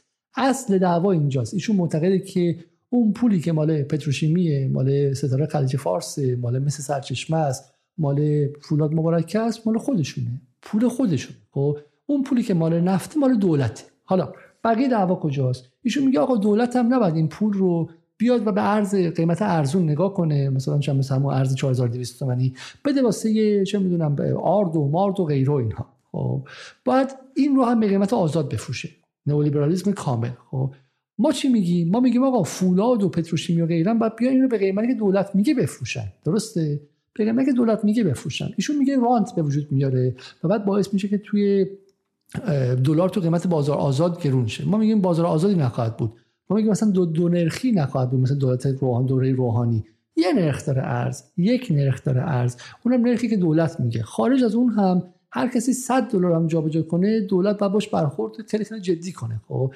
و این نه پلیسی کردن نه گشتاپویی کردن نه شوروی شدن نه کوبایی شدنه ایران زیر جنگ اقتصادیه و دلار توش نباید آزادانه برای خودش بچرخه. به همین سادگی خب، مردم عادی هم نیاز به دلار ندارن. وقتی نیاز به دلار دارن که به قول آقای یزدی زاده به جایگزینی اینقدر زیاد شه که ریال کسی بهش اعتماد نکنه از امروز تا فردا. اگر این اتفاق بیفته خود به خود ریال تقویت میشه. و نیاز مردم اصلا به دلار از بین میره. نیاز مردم به دلار نیازی کاذب و محصول سقوط دائمی ارزش ریاله. اگر ریال سقوط نکنه منی که تا آخر عمرم از ایران نمی‌خوام خارج بشم که به دلار نیاز ندارم. اونی می‌خواد به دلار نیاز داره که می‌خواد فرار سرمایه انجام بده یا مثلا برای مصارفش. مصارف هم مشخصه. اینکه شما بخوای چند سالی پنج بار بری ترکیه و غیره تو وسط جنگ اقتصادی خب نمی‌تونی بری. به همین سادگی نمی‌تونی بری. و من میگم طبقاتیه. اینا جرئت نمی‌کنن. به طبقه رای دهندهشون بگن که آقا اینطوریه. اصل قضیه اینه. آقای حسن روحانی در اوج جنگ اقتصادی تعرفه به شکلی خروج از کشور رو برای بار دوم کم کرد. همین به شما میگه که رای دهنداش کیان؟ می‌خواد کیا رو راضی کنه؟ هر پالیسی هر سیاست من اینو به عنوان چپ و راست نمیگم به عنوان کسی که تو انگلیس زندگی می‌کنم هر سیاستی که از حزب کارگر انگلیس میاد یا حزب محافظه کار میاد یا از لیبدم میاد یا تو فرانسه از سوسیالیستا که به سوسیالیست ربطی نداره اسم سوسیالیسته یا از حزب مثلا چم گلیستا میاد یا از بقیه میاد هر سیاستی یک مابعضای از رای دهندگان داره. می‌خواد یک بخش رو از جامعه رو خوشحال کنه. و یه بخش هم ناراحت میشن خب و همین میگم همیشه سیاست سیاست اقتصادی سیاستش مهمه. خب برای همین آقای رئیسی هم که از اتاق بازرگانی شروع می‌کنه روش نمیشه که بگه آقا ما نمی‌ذاریم توی دوره ما ارز دست شما باشه میلیون میلیون ده میلیون ده میلیون 20 میلیون 100 میلیون دلار جابجا کنید ارز دست ماست. ما تصمیم می‌گیریم کی حق داره جابجا کنه. اگه اتفاق باشه نه دونرخی میشه نه توش فسادی به وجود میاد این فساد به وجود میاد ولی قوه قضاییه هست اطلاعات سپاه هست وزارت اطلاعات هست. خب چطور فسادهای دیگه که به وجود میاد شما مدعی هستین که میشه مقابلش ایستاد؟ چطور اگر به این باشه که آقا دولت هیچ نقشی نداره خب فروش مشروب هم آزاد کنید. فروش مواد مخدر هم آزاد کنید. همه چیز رو آزاد کنید چون دولت توانایی نداره دیگه. خب به شما معتقدید که آقا ما اینو می‌ذاریم یه سطحی از قاچاق هم به وجود میاد. این سطح از قاچاق قابل قابل کنترل درسته؟ نه اینکه صورت مسئله رو پاک کنید بگه آقا دولت نقشی در کنترل مواد مخدر نداره. چون بالاخره مردم که می‌کشن که بالاخره قاچاق که می‌کنن که. بله ما جلوش می‌گیریم. یک سطحی از قاچاق هم به وجود میاد و بعد مسئله میشه که این قاچاق رو کم و کمتر کنیم. هیچ وقت هم صفر نمیشه هیچ وقت هم صفر نمیشه. توهمای اول انقلابی اون که صفر میشه. خب توهمای مهدی نصیریه که ای وای در ایران ما گفتیم که قاچاق از بین می‌رود ولی مردم بیشتر معتاد شدن. نه جامعه مدرن احتیاط داره. اقتصاد مدرن قاچاق ارز خواهد داشت ولی دولت می‌تونه این رو کنترل کنه و مهار کنه و میزانش رو کم و کمتر کنه. نه اینکه کلا از نقش خودش در کنترل بازار ارز دست بشویه بگه من کاری نیستم. این نکته رو نگاه کنیم. بریم سراغ بعدش. من اینجا اون حاصل مطالعاتی که دوستان انجام دادند رو آوردم. حالا این رابطه مبادله ما ناشی از چیه؟ آقای دکتر وقتتون تمامه ولی می‌تونید ادامه بدید. مادرش من نکتهشو بگم. نسبت های صادرات به واردات ما مهمترین عاملش نفت و فراورده و وابستگان به نفته. بازم نمودار رو می‌کشیم می‌بینیم رابطه مبادله ما و صادرات نفتی ما کاملا بر هم منطبق اینجاست که من گفتم. ایشون به شما نمیگه که فولاد 52 میلیارد امسال فولاد و مس و پتروشیمیا 52 میلیارد بوده خب؟ ایشون رابطی که می‌کشه میگه اون کسی به دولت ربطی نداره که. دست دولت کوتاه. دست خر کوتاه. عذر می‌خوام. خب با این زبان میگم. دست دولت کوتاه. دولت به اینا دست نذاره. اینا مال خودشونه. خب مال زحمت کشیدن مال خودشونه. خب دولت رابطش نفت و میانات اون که دولت می‌تونه بفروشه. اصل قضیه اینه. اینو می‌خواد بفروشه. برای همین عدد رو به شما دقیقا نمیگه. و به شما نمیگه که امسال دخل ما از خرج ما بیشتر بوده. امسال تراز تجاری ایران مثبت بوده. 52 میلیارد برابر 60 میلیارد دلار پول فروش نفت بوده امسال خب؟ یعنی بودن 112 میلیارد دلار تو این کشور پول اومده خب؟ و واردات چقدر بوده؟ فکر واردات مثلا حدود 70 میلیارد بوده 80 میلیارد دلار جبری تو این برنامه دقیقاً داره میگه چون عددهاش عددهای رسمی نیستش. خب عددهایی که آدمایی در داخل نظام هستن بهش دسترسی دارن. از این نظر این برنامه مهمه و برید کلش رو ببینید. خب و این به شما نمیگه که این قضیه چیست و این ضریب جایگزینی رو فقط روی نفت میگه. نکته سیاسی این قضیه چیه؟ اگر فقط فروش نفته و اینا میگن آقا باید تحمل کنید. درد بیمرغی رو درد بیگوشتی رو تحمل کنید چون این ضریب بر اساس نفت فروش نفت ما کم شده. جوابش این چیه؟ جوابش اینه که اصلاح طلبان که همین رو میگن که اصلاح طلبان می‌گفتن که آقا این ضریب ما این به شکل این رابطه مبادله است کاره. و راهش هم اینه که ما بریم برجام رو احیا کنیم. جز برجام راهی نمیمونه که. یعنی ببینید در زیر نگاه آقای توقیانی تای خطش ایشون مستقیم نمیگه تای خطش چیزی جز برجام باقی نمیمونه. ما فقط دولت حق داره که از پول نفت و به شکلی میعانات به شکلی برای مصارف عمومی خرج کنه. اونم کم شده. اگه می‌خوای بیشتر شه برو با آمریکا ببند و برجام احیا کن. حالی که ما میگیم رئیسی موفق شد که برجام رو خونسا سازی کنه و مجموعه کیک اقتصاد ایران برسه به 112 میلیارد. برسه به 112 میلیارد. با 30 میلیارد رو حساب کنید خب میشه 82 میلیارد. خب همین 6 ماه اول. و این کافیه که برای اینکه چرخ اقتصاد ایران بچرخه. این کافیه که مردم بدون مرغ نمونن و اتفاقا توسعه در اینجا شکل بگیره. ولی آیه توگینی اونها رو اصلا حساب نمی‌کنه. اصلا حساب به همین دعوای دعوای سیاسیه. سوال اینه آقا آقا فولاد به مردم متعلقه یا نه؟ سوال اینه که آیا فولاد بخشی از کشور ایرانه یا فولاد مبارکی کشور مستقله؟ سوال مرکزی دعوای بین جبرائیلی و بین توقیانی این است. بقیهش رو همه رو بذارین کنار. این بحث تخصصی و رابطه مبادله و غیره همش به اینجا ختم میشه. آقای توقیانی معتقده که فولاد مال خودشه. یعنی ببینید اینا عواملی چرا الان نرخ ارز واقعی ما افت کرد؟ یعنی پول ملی تضعیف شده. چون رابطه مبادله ضعیف شده. رابطه مبادله ما برگشته به دهه 60 چون صادرات نفت ما و وابسته هایی به نفت ما کاهش پیدا کرده. برجام مخفی. این که من میگم بعد دوستان چیکار می‌کنن؟ ببینید هر جایی و سوال اینه که آقا اگه واقعا این بودش مسئله یعنی این تای نگاه که واقعا اصلاح طلبا راست میگن که اونا که بهتر بلد زبان پاچه خاری غرب و بلد بودن. زبان دنیا رو بلد بودن به قول خودشون. می‌رفتن به شکلی پاچه رو میخاریدن و با آمریکا میبستن و شروع کردن به نفت فروختن که این رابطه مبادله بهتر شه و مردم از گشنگی و از بیمرگی نبین نمیرن. به خونسا سازی تحریم و همه اینا رو خب بذارین کنار خب؟ پس در واقع ته اون حرف اینه. خب چه نیازی بود که شما برین تو مجلس قبلی تو مجلس اربده بکشین علیه روحانی و محاکمش کنین؟ و متهم اون که داشت این کارو می‌کرد. چون اگر اصل بحث ما شما رابطه مبادله است و تو رابطه مبادله فولاد مبارکی و مثل سرچشمه و پتروشیمیا قرار نمی‌گیرن اونا ارث پدریشونه و فقط نفتی که مستقیم دولت میفروشه رو می‌تونه به پای مرغ و دارو و برنج و نهادهای دامی و غیره بزنه. خب آقا اونا داشتن میبستن که خیلی هم ظریف از به شکلی آقای باقری بهتر انگلیسی حرف می‌زد و دیپلمات بهتری بود. درواسی که نداریم ما.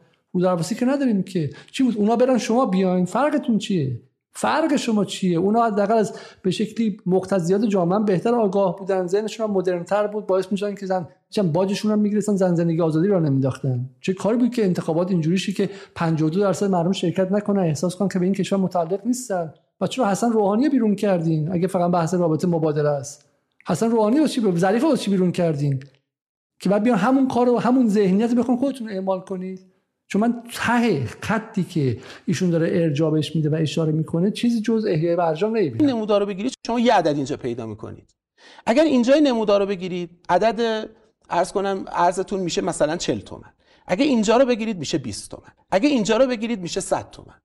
من ارزم اینه تازه این ارقام رو با بر اساس نرخ‌های حقیقی سال 1400 همه رو نسبت به قبل در آوردیم یعنی واقعی کردیم. عدد ارز رو کاملا این نمودار نشون میده که داره با نرخ ارز تغییر می‌کنه و ببینید تناسب رشد, رشد نرخ ارز با تورم و صادرات نفتی ما بازم با همدیگه همخانه من می‌خوام ارز صادق غیر نفتی چی؟ غیر نفتی چی؟ اصلا اسم غیر نفتی نمیاره ایشون می‌بینید؟ بکنم خدمت شما. ببینید یه مواردی علم و دان بعد بلافاصله. ببین غیر نفتی رو مخفی کرد یه مخفی کاری اینجا رخ داده. یک مخفی کاری عالمانه اینجا رخ داده. اسم فولاد رو و صادرات غیر نفتی رو که امسال به یک ابعاد خیلی وسیع رسیده و مس رو و بقیه رو نمیاره بلافاصله تحقیر طرف مقابل که تو بی سوادی تو اقتصاد نخوندی تو کم سوادی تو از رانت‌خورا دفاع می‌کنی. دانش اقتصاد یه دیسیپلین مشخصه. بله اقتصاددان ها با هم اختلاف نظر دارن. مثل همه علوم. شما پیش پزشک میرید آیا دو تا پزشک در مورد بعضی از بیماران یه نظر دارن؟ یا نه ولی پزشکی که سال پیش به من بگه که به پدرت چه می‌دونم فلان قرص دیگه نده لازم نیستش و پدر من بمیره اون پزشک من میارم توی دادگاه به عنوان خطای پزشکی و سعی می‌کنم پروانهش رو بگیرم. شما کسی هستید که به چشم 85 میلیون ایرانی زل زدی و گفتی که حذف ارز ترجیحی حد اکثر 8.5 درصد تورم داره و یک سال و چهار ماه بعدش حدودا 200 درصد 300 درصد در مورد مرغ 300 درصد تورم داشته نه 8.5 درصد. شما پزشک نیستی. شما پزشک نیستی. اگرم پزشک هستی باید پروانه پزشکی باطل شه آقای توقیانی شما پزشک نیستی. شما گفتی 8.5 درصد افزایش تورم. بلا اومدی میگی دلایل دیگه داشت. کی بود؟ کی بود؟ من نبودم و گردن نمی‌گیری و ذره مسئولیت نمیپذیری. ذره مسئولیت نمیپذیری نئولیبرالیسم می‌خوای تو این دنیای لیبرال نئولیبرال غربی اگر چنین کاری بود حداقل شما رو کله پا می‌کردن که جلوی مردم به شکلی آبروشون نره. به این سادگی نیستش که خب که شما بیا از این سیاست بگی بس 180 درجه برعکسش رو بگی برام گردن نگیری. مگه میشه؟ ممکنه تیم پزشکی تشکیل بشه گروه پزشکی دور هم بشینن. اتفاقا یکی از مشکلات ما اینه که سیاستگزار ما حیرانه. چرا؟ چون امثال آقای جبرائیلی حیرانش می‌کنند. با جبرائیلی چه نقشی داشته اینجا؟ اگه جبرائیلی همه کاره بوده که و نقش داشته که الان بعد ارز ترجیحی بود به اینکه به 5 قلم بده رئیسی میگه آقا من بیام به 20 قلم میدم. مردم اون و اون و اونم برمیگرده به اون و برنج هم می‌تونین بخورین بغل مرغتون. نه اینکه مرغ رو هم از سفره مردم بدزدن. جبرائیلی چه کاره بوده؟ یک آدمی که چه می‌دونم همین الان نگاه کن آی توقیانی شب توی شبکه خبره بعد شبکه یکه. به عنوان نماینده مجلس کار درست هم می‌کنن. خب جبرائیلی یک بار رفته در برنامه افق در جهان آرا. تو سه هفته پیش این دفعه دوم میشه. خب این بعد مسئول همه میشه. ببینید ساختن مرد پوشالی ساختن دشمن فرضی متخصص دشمن فرضی. قنی نجات می‌گفت تاثیر حزب توده و سوسیالیستا. خب تاثیر حزب توده و سوسیالیستا. الان هم اینا میگن که چی؟ میگن که جبرائیلی میرن کنار سیاستگزار ما میشینن. حرفای عجیب و غریبی که هیچ مبنای علمی نداره رو به خورد سیاستگزار میدن. علم کلمه علم دقت کنید. ایران میشه. الان اینی که دانشگاه داره ثابت می‌کنه رو انجام بده یا اون چیز کدوم دانشگاهی؟ توقیانی عباس شاکری فرشاد مؤمنی اینا دانشگاهی نیستن. شما فقط دانشگاه هستید ها؟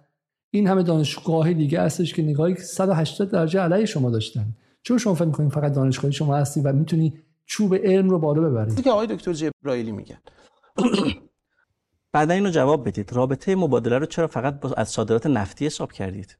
این کشور صادرات غیر نفتی نداره؟ که من یکی از موضوعات مهمم همینه. اصل موضوع اینه. اون چیزی که اینجا داره پنهان کاری میشه در موردش آقای توقیانی در گفتگو با سمسامی هم به همه چیز اشاره می‌کرد. آسمون رو به ریسمو میبافت. اسم فولاد نیاد. اسم مثل سرچشمه اسم پتروشیمیا نیاد. ایشون مشغول مخفی کاری آمدانه است. خب، مفصل بحث کنم فرمودید که کجا مطالعه شده که گرانی ها نتیجه ارز 4200 است؟ گزارش رسمی بانک مرکزی در سایت بانک مرکزی هفته اردیبهشت 1402 یعنی سهم قابل توجهی از تورم سال 1401 به اجرای تکلیف قانونی طرح مردمی سازی یارانه ها و حذف تخصیص ارج ترجیحی ارتباط بیابد جامعه است. ایشون نتیجه می‌گیرن که اگر منابع عمومی عادلانه توضیح شد آه. خب اصل قضیه چیه؟ پس اینه. پس این بانک مرکزی هم گفته آقا حذف ارز ترجیحی خطایی بوده. خب حالا رو همینم توقیانی آقای توقیانی به شکلی انگولت میاره میگه چقدرش بوده؟ 5 درصدش بوده. گفته میزان قابل توجهی چقدرش بوده؟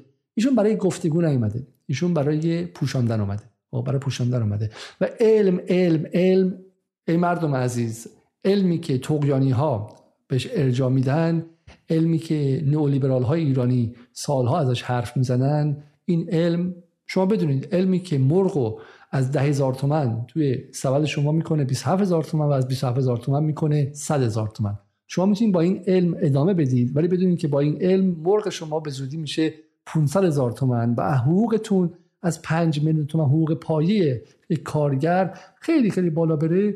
ممکنه بشه 6 میلیون تومن سال آینده و 7 میلیون تومن سال بعد. به عبارتی با علم تقیانی با علم نئولیبرال های ریشدار فارغ تحصیل دانشگاه امام صادق و مشابهش شما سهمتون در ماه به عنوان یک خانواده چهار نفری از 5 کیلو مرغ در ابتدای دهه 90 به سه کیلو مرغ در حال حاضر رسیده و دو سال دیگه به یک کیلو مرغ در ماه خواهد رسید. علم تقیانی علم مرغ دزدی از سفره مردم عادی ایرانه. علم آقای تقیانی که میگه علم علم علم علم علمیه که کارش کندن مرغ از سفره گوشت از سفره شیر از سفره و ماست از سفره است. و من به آقای توقیانی میگم که آقای توقیانی اسرائیلی ها برای مردم غزه کالری در نظر گرفتن. ای کاش شما هم برای مردم ایران کالری در نظر می‌گرفتی. چون کالری که بر اساس سیاست حذف ارز ترجیحی شما برای بخش های پایینی و دهک های پایینی مردم ایران اومده در مواقعی و در برای دهک های از کالری که اسرائیلی ها برای مردم غزه در نظر گرفتن کمتره. ای کاش رحمی که به مردم ایران داشتید شما از رحم اسرائیلی ها برای مردم غزه کمی بیشتر بود. شکاف طبقاتی پیش نمیاد. بحث بعدی که اینجا انجام میشه بحث بنیانی قضیه است. جبرائیلی حرف خیلی جالب اینجا می‌زنه گوش کن اون شکاف و در این جمله آغاز آن شکاف و در های طبقاتی دیگر تحقق پیدا نمی کند تفاوت هست اما آن شکاف طبقاتی نیست. یعنی چی؟ یعنی اگر ما در این جامعه شکاف طبقاتی می‌بینیم ویلای 1400 میلیاردی در لواسان می‌بینیم اما کسی اجار... توان اجاری 70 میلیارد 70 میلیون تومان چی؟ یه محل 70 متری رو هم در تهران نداره. نتیجه اینه که باید بریم ببینیم کجا منابع عمومی غیر عادلانه توزیع شده. خب؟ استفاده که از بیانات آقا می‌کنم اینه که منابع عمومی. یه دقیقه فرصت. یا باید صرف پیشرفت کشور بشه آقای توقیانی یعنی ارتقای الگوی تولیدی که منجر به رفاه عمومی میشه. یا اینکه همه مردم باید از این منابع برخوردار بشن. حالا منابع عمومی چی هستن؟ یکی از بحث‌های مهم امشب با ثابتی همینه. شاید برقی بکنم خب منابع عمومی یعنی نفت گاز معادن فلان بله اینا هستن. این دعوای اصلیه دقت کنید دعوای اصلی اینجاست. دعوای اصلی اینجاست. ای مردم ادعی این ای مردم ایران به ویژه کسایی که با جمهوری اسلامی مخالفید. به ویژه کسایی که با جمهوری اسلامی مخالفید. به ویژه کسایی که میایین توی توییت های من به من میگید مزدور.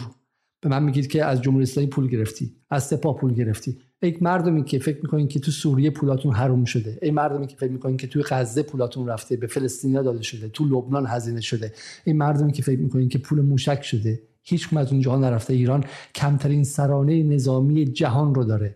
ایران کمترین سرانه نظامی منطقه رو داره. ایران پولی که برای توپ و تانک بقیه کشورها میدن رو به واسطه ایدولوژی بچههایی که میرن اونجا کشته میشن و شهید میشن جبران کرده. پولی برای امنیت شما خرج نشده. پولی که برای امنیت خرج شده عملا هیچ بوده با همه همسایگان. خیر.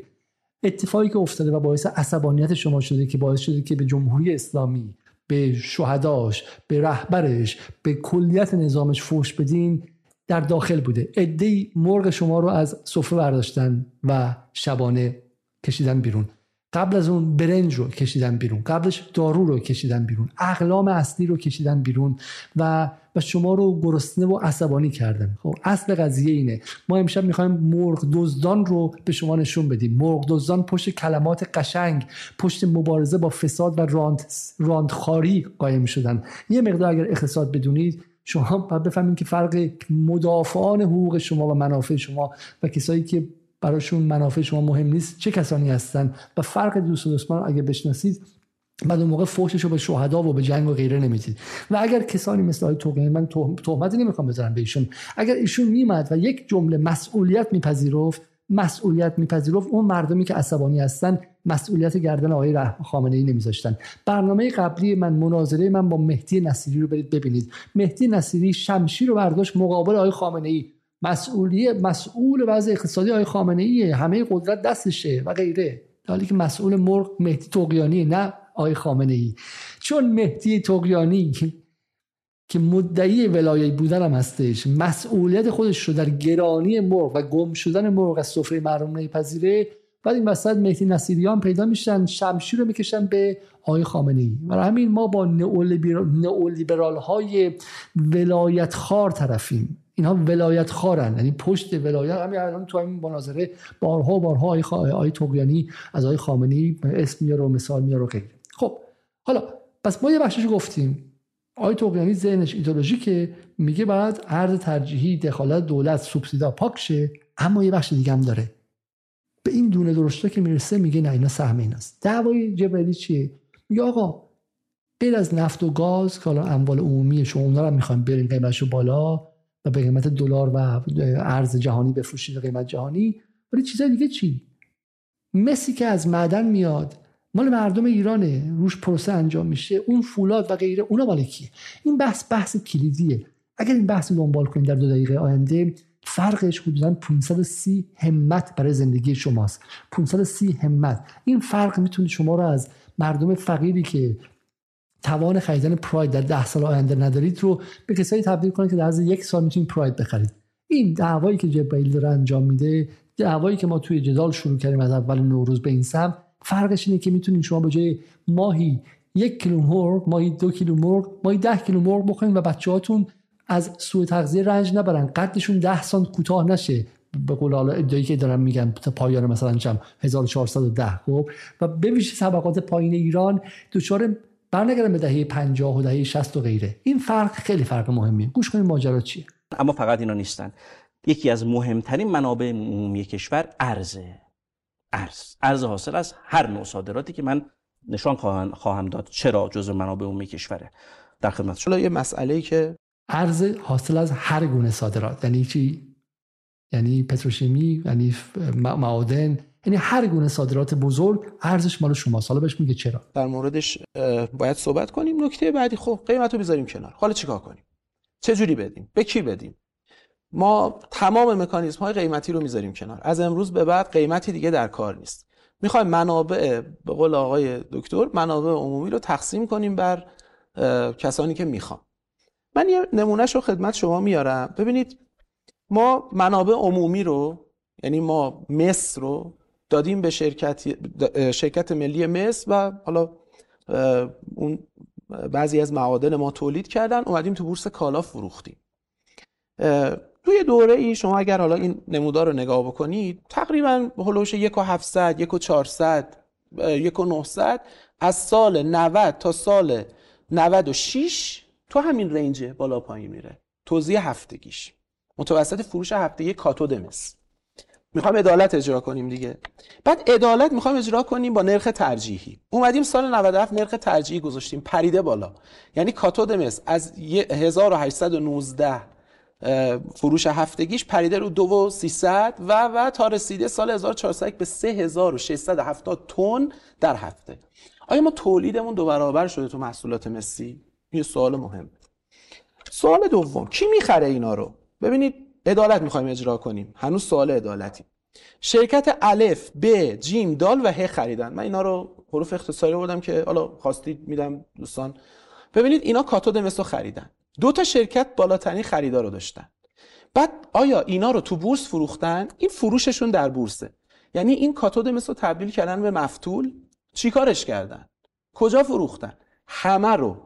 با روش هایی که خارج از قیمت گذاریه شما اومدید کاتود مثل تو بورس کالا قیمت گذاری کردید. خارج از قیمت گذاری رفتن تو بازارهای صادراتی فروختن. با چه نرخی فروختن؟ چه جوری آوردند؟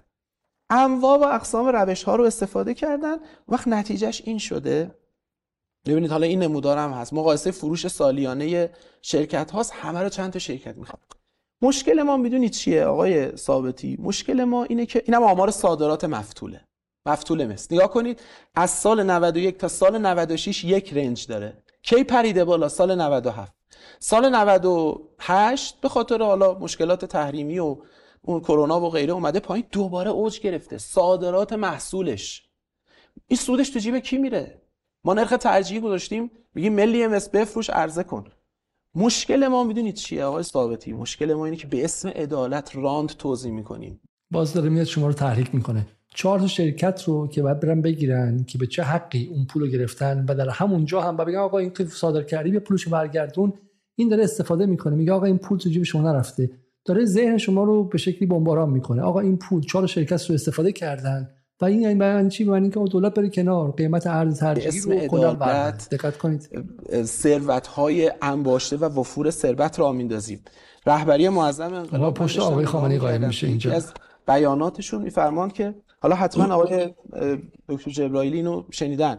ایشون در مورد اون 18 میلیارد دلار ارزی که اتفاقا تو فرمایششون ارزم گفتن و طلایی که فروخته شد میگن در این موارد خب بی تدبیری شد به افرادی واگذار شد برخی سوء استفاده کردن. اینا مشکلات مدیریتی است ربطی هم به تحریم ندارد. عین فرمایش آقاست. ایشون فرمودن وقتی ارز یا سکه به صورت غلط عرضه و تقسیم می شود مشکلات فعلی به وجود می آید این دو طرف دارد یه دهنده یه گیرنده. اونی که خریده و رانت خاره کی این رانتو داد؟ همین سیاست ها این رانت ها رو توضیح کرد. همین سیاست ها به اسم عدالت ولی تو جیب کی رفت؟ تو جیب یه شرکت های مختلف همین جنبندی صحبت شما در این قسمت اینه که این داره محاکمه می‌کنه داره متهم می‌کنه. خب جبرائیلی و گروه هایی که گفتن و ارز ترجیح و بر ندارین رو کسی که گفته 8 درصد اوجش خواهد بود تورم و الان شده 200 300 درصد اومده رو متهم می‌کنه. نگاه ایشون عدالت, نیست؟ مجبران هم عدالت همونی که امیرالمومنین میگن میگن اوسع و حاف تواسخ و از و حاف تناسف اون موقع که می‌خوای عمل کنی معلوم میشه کجا داری ثروت به وجود میاری و کجا داری عرض به خدمت شما که در کنار این کاخها کوخ ساخته میشه. آقای میشه بسیار خیلی نکته خوبی گفتید آقای توقیانی. بله. وقتی چهار تا شرکت خریدم درسته؟ بله. برای چه گذاشتید بخرن آها. حالا عرض می‌کنم. چرا اجازه دادید چهار تا شرکتی که تولید کننده نیستن بخرن؟ ما با اینا مخالفیم. بله. ما هرگز این وضع توصیه نکردیم تجویز نکردیم. ما مخالفیم با اینکه شما اولا اجازه بدی هر کسی خرید کنه مواد اولیه کشور رو و به هر نرخ دوست داشت صادر کنه. ما با اینا مخالفیم. اینا سیاست های ما نیست. شما می توانید پروانه کسانی که تولید واقعی ندارند برای خرید اینها ابطال کنید. شما می توانید میزان خرید مواد اولیه رو وصل کنید و بی ارزیابید ارزیابی کنید با میزان تولید محصول. این کارا رو ما نکردیم. حاکمیت هویج نیست آقای تقیانی. قیمت نمی‌تونه جای حاکمیت بشینه. این که ما بگیم آقا ببینید اینجوری شد رفت صادر کرد ما هم وایسادیم تماشا کردیم. ببینید این برد خورد ما هم وایسادیم تماشا کردیم. جمله جبرائیلی به مهمترین کلمش اینه. حاکمیت هویج نیست. حالا شما میخندید. نئولیبرال ها حاکمیت رو هویج می‌خوان. یک چیز دستانداز که خیلی حالا می‌خواد بره بچه مردم بگیره توی سوریه و اونجا مثلا چه می‌دونم شهید کنه که کلا حالا ما به شکلی این این جنس نئولیبرال های ریشتا رو دارم میگم. نئولیبرال های کراواتی که اصلا میگن که حاکمیت بره کنار و موشک هم بده بره همه چیز رو بده بره که ما راحت چیم نئولیبرال ریشتا میگن نه موشک اینا خوبه. باعث میشه که ما وضعمون هم شاید بهتر شه به شرطی که جلو برجام رو نگیره خب. ولی حاکمیت تو همون جا باشه. داخل اصلا دخالت نکنه. حاکمیت هویج باشد. هویج باشه به قیمت گذاری و به اینکه ما چقدر داریم ما احتکار می‌کنیم نمی‌کنیم با حاکمیت چی کار داره؟ کردیم. پس گرون کنیم سفره ملت گرون بشه تا این اتفاق نیفته. الان ران تو اینا رو عرض خواهم کرد. کجاست؟ اندکی صبر سهر نزدیک است. هم نداریم؟ روشن خیلی. پس جزء منابع که چرا؟ یه مقدار توضیح بدم برای بینندگان ما. این جمله که من گفتم دو دقیقه که جبهه توضیح میده اینجا رو شما گوش کنید. ببینید کالایی که در داخل کشور تولید میشه صرفا حاصل دسترنج تولید کننده نهایی نیست که. مجموعه متعددی از عوامل دست به دست به هم میدن تا یک کالا تولید بشه. از زیر های کشور مثل آب، برق، گاز، جاده، سوخت استفاده می‌کنه. از سرمایه نیروی انسانی کشور که تو این تربیت تو این کشور تربیت شده استفاده می‌کنه. از امنیتی که توسط منابع عمومی این کشور تامین شده از ثروت این کشور تامین شده استفاده می‌کنه. امکان سرمایه گذاریش مدیون این امنیته. از معادن از منابع مواد اولیه استفاده می‌کنه که از معادن این کشور مال مردم استفاده شده استخراج شده. ده ها عامل دیگه ای که میشه به این لیست اضافه کرد. فلسفه فراهم شدن این امکانات برای در واقع اون تولید کننده چیه تو کشور؟ ما نیروی انسانی آموزش دادیم آب برق گاز جاده زیر ساخت همه چی امنیت فراهم کردیم که چی بشه؟ که این محصول تولید شده بیاد نیازهای مصرفی مردم رو رفع کنه رفاه ملی افزایش بده. در این به وسط خلاصه تولید کننده هم بابت زحمتی که کشیده به اندازه زحمتش ارزش افزوده خلق کرده بابتش پاداش می‌گیره. یعنی حالا اصل قضیه اینه. آقا فولاد مبارکه که امسال 108 همت سودش بوده. این که مال باباش که نیستش که. مال پدرش که نیستش که. توش کارگر ایرانی داره کار می‌کنه که این کارگر مهسته مجانی رفته توی اونجا. امنیتش این که مجاهدین خلق نمی‌تونن بیان بمباران کنن در طی زن زندگی آزادی بهش حمله کنن و غیره از دلش میاد؟ از دل منابع عمومی میاد. جمهوری اسلامی هزینه داده. کارگراش که مریض میشن میرن باز همون درمونگاه به شکل اونجوری. راهی که کشیده شده اونجوری. توگرانی نگاهشون چیه؟ امثال توگرانی این که آقا اصلا نمی‌خوایم. فولاد خودش الان اونقدر قدرت داره که می‌تونه کشور مجزا باشه. مشابه های فولاد تو کشور دیگه میگن آقا امنیت هم خصوصی می‌کنن. ما اصلا نمی‌خوایم. ما مدرسه خودمون داریم ما راه خودمون رو می‌کشیم و ما حتی پلیس خصوصی هم می‌گیریم. بحث دعوا سر اینه. دعوا سر این که آقا فولاد ارث باباشه یا مال شما مردمه. فولاد کسایی که بهش فکر کردن سهامدارشن سهام بیشتری ببرن. ولی در نهایت کسی که انحصار فولاد رو بهشون داده اجازه داده که این کارخونه شکل بگیره ارث پدرش که نبوده که. دعوای اصلی اینه. دعوای اینه که آقا سرمایداری آری اما سرمایداری صاحب ایران که نیستش که. سرمایداری در خدمت ایرانه. سوال اینه که سرمایداری لجام گسیخته ای که صاحب ایرانه یا اینکه سرمایداری که در خدمت ایرانه. ما به دومی میگیم سرمایداری ملی به اولی میگیم سرمایداری قارتی و سلام به اولی میگیم سرمایداری که داره مقابل دولت به شکلی مقابل دولت باقیه داره بقی می‌کنه مقابلش داره گردن کشی می‌کنه. میگه من نمیدم دلار خودمه مثل خودمه فولاد خودمه. به تو چه؟ به تو چه؟ چه چه دولت رئیسی؟ چه چه بهت نمیدم. دولت روحانی که اصلا نمی‌خواست. و دلار خودمه. تلگرامی می‌خوام بفروشم. بیشتر از اون میفروشم. حرف اضافی هم بزنی اصلا پس نمیدم. بعدم مدنی زاده گفته که چه می‌دونم مثلا اگه خیلی حرف بزنی ممکنه که افک بفهمه و خزانداری آمریکا بفهمه اصلا پولمو میگم آقا بهم پس ندن بر نمیگردونم پولم رو. آمریکا خورده. سیایی خورده. فهمیدی که از کجا آمده گردن کشی می‌کنه برای دولت. دولت موازیه. دولت موازیه. دولت پنهان هم نیست. دولت آشکار موازیه. این تایزاده میگه دولت پنهان. دولت پنهانی در کار نیستش. همین فولاد و این پتروشیمیا و اینا دولت آشکار هستن. امسالی که دولت ایران کسری بودجه داره هر روز برای پول کارمنداش مونده نمی‌دونه چه غلطی باید بکنه فولاد و اینا 108 همت سوزشون بوده. نمی‌دونن با سوزش باید چی کار کنن نمی‌دونن با سوزش باید کجا رو بگیرن کدوم امام جمعه رو بهش به شکلی یه پول مفصلی بدن کجا مسجد بسازن کجا درمونگاه بسازن؟ علی زده ناراحتی. بیا بیا یه 300 میلیارد بگیر برو باش تلویزیون بزن. حالش رو ببر چی تلویزیون قرازه؟ صدات اکو اول برنامه اونجوریه. برو سلمونی برو. چه وضعیه؟ بدون پول. برو بیا. پولات اونقدر پول داری که می‌تونی تیم فوتبال قهرمان کنه والیبال سرش بذاره داور رو عوض کنه. همه کار می‌تونه بکنه. می‌تونه رسانه های ایران از بالا تا پایین عوض کنه. مجلس ایران رو می‌تونه باشه خیلی کار انجام بده.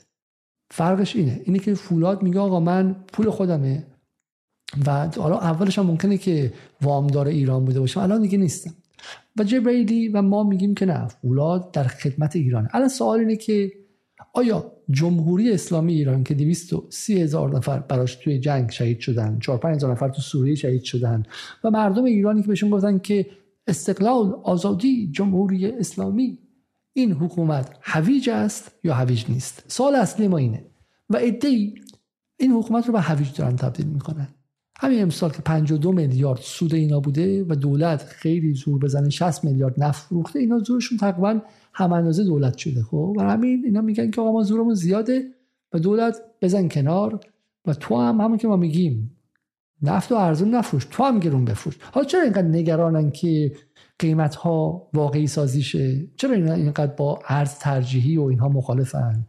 خب چون قاعدتا باید فکر کنیم که فولاد میگه که آقا من 10 میلیارد 15 میلیارد هر چقدر که صادرات کردم پولام میارم. بالا تلگرامی هم میفروشم دیگه. 40 تومن 50 تومن میفروشم تو جیبم می‌ذارم. سودش هم می‌برم دیگه.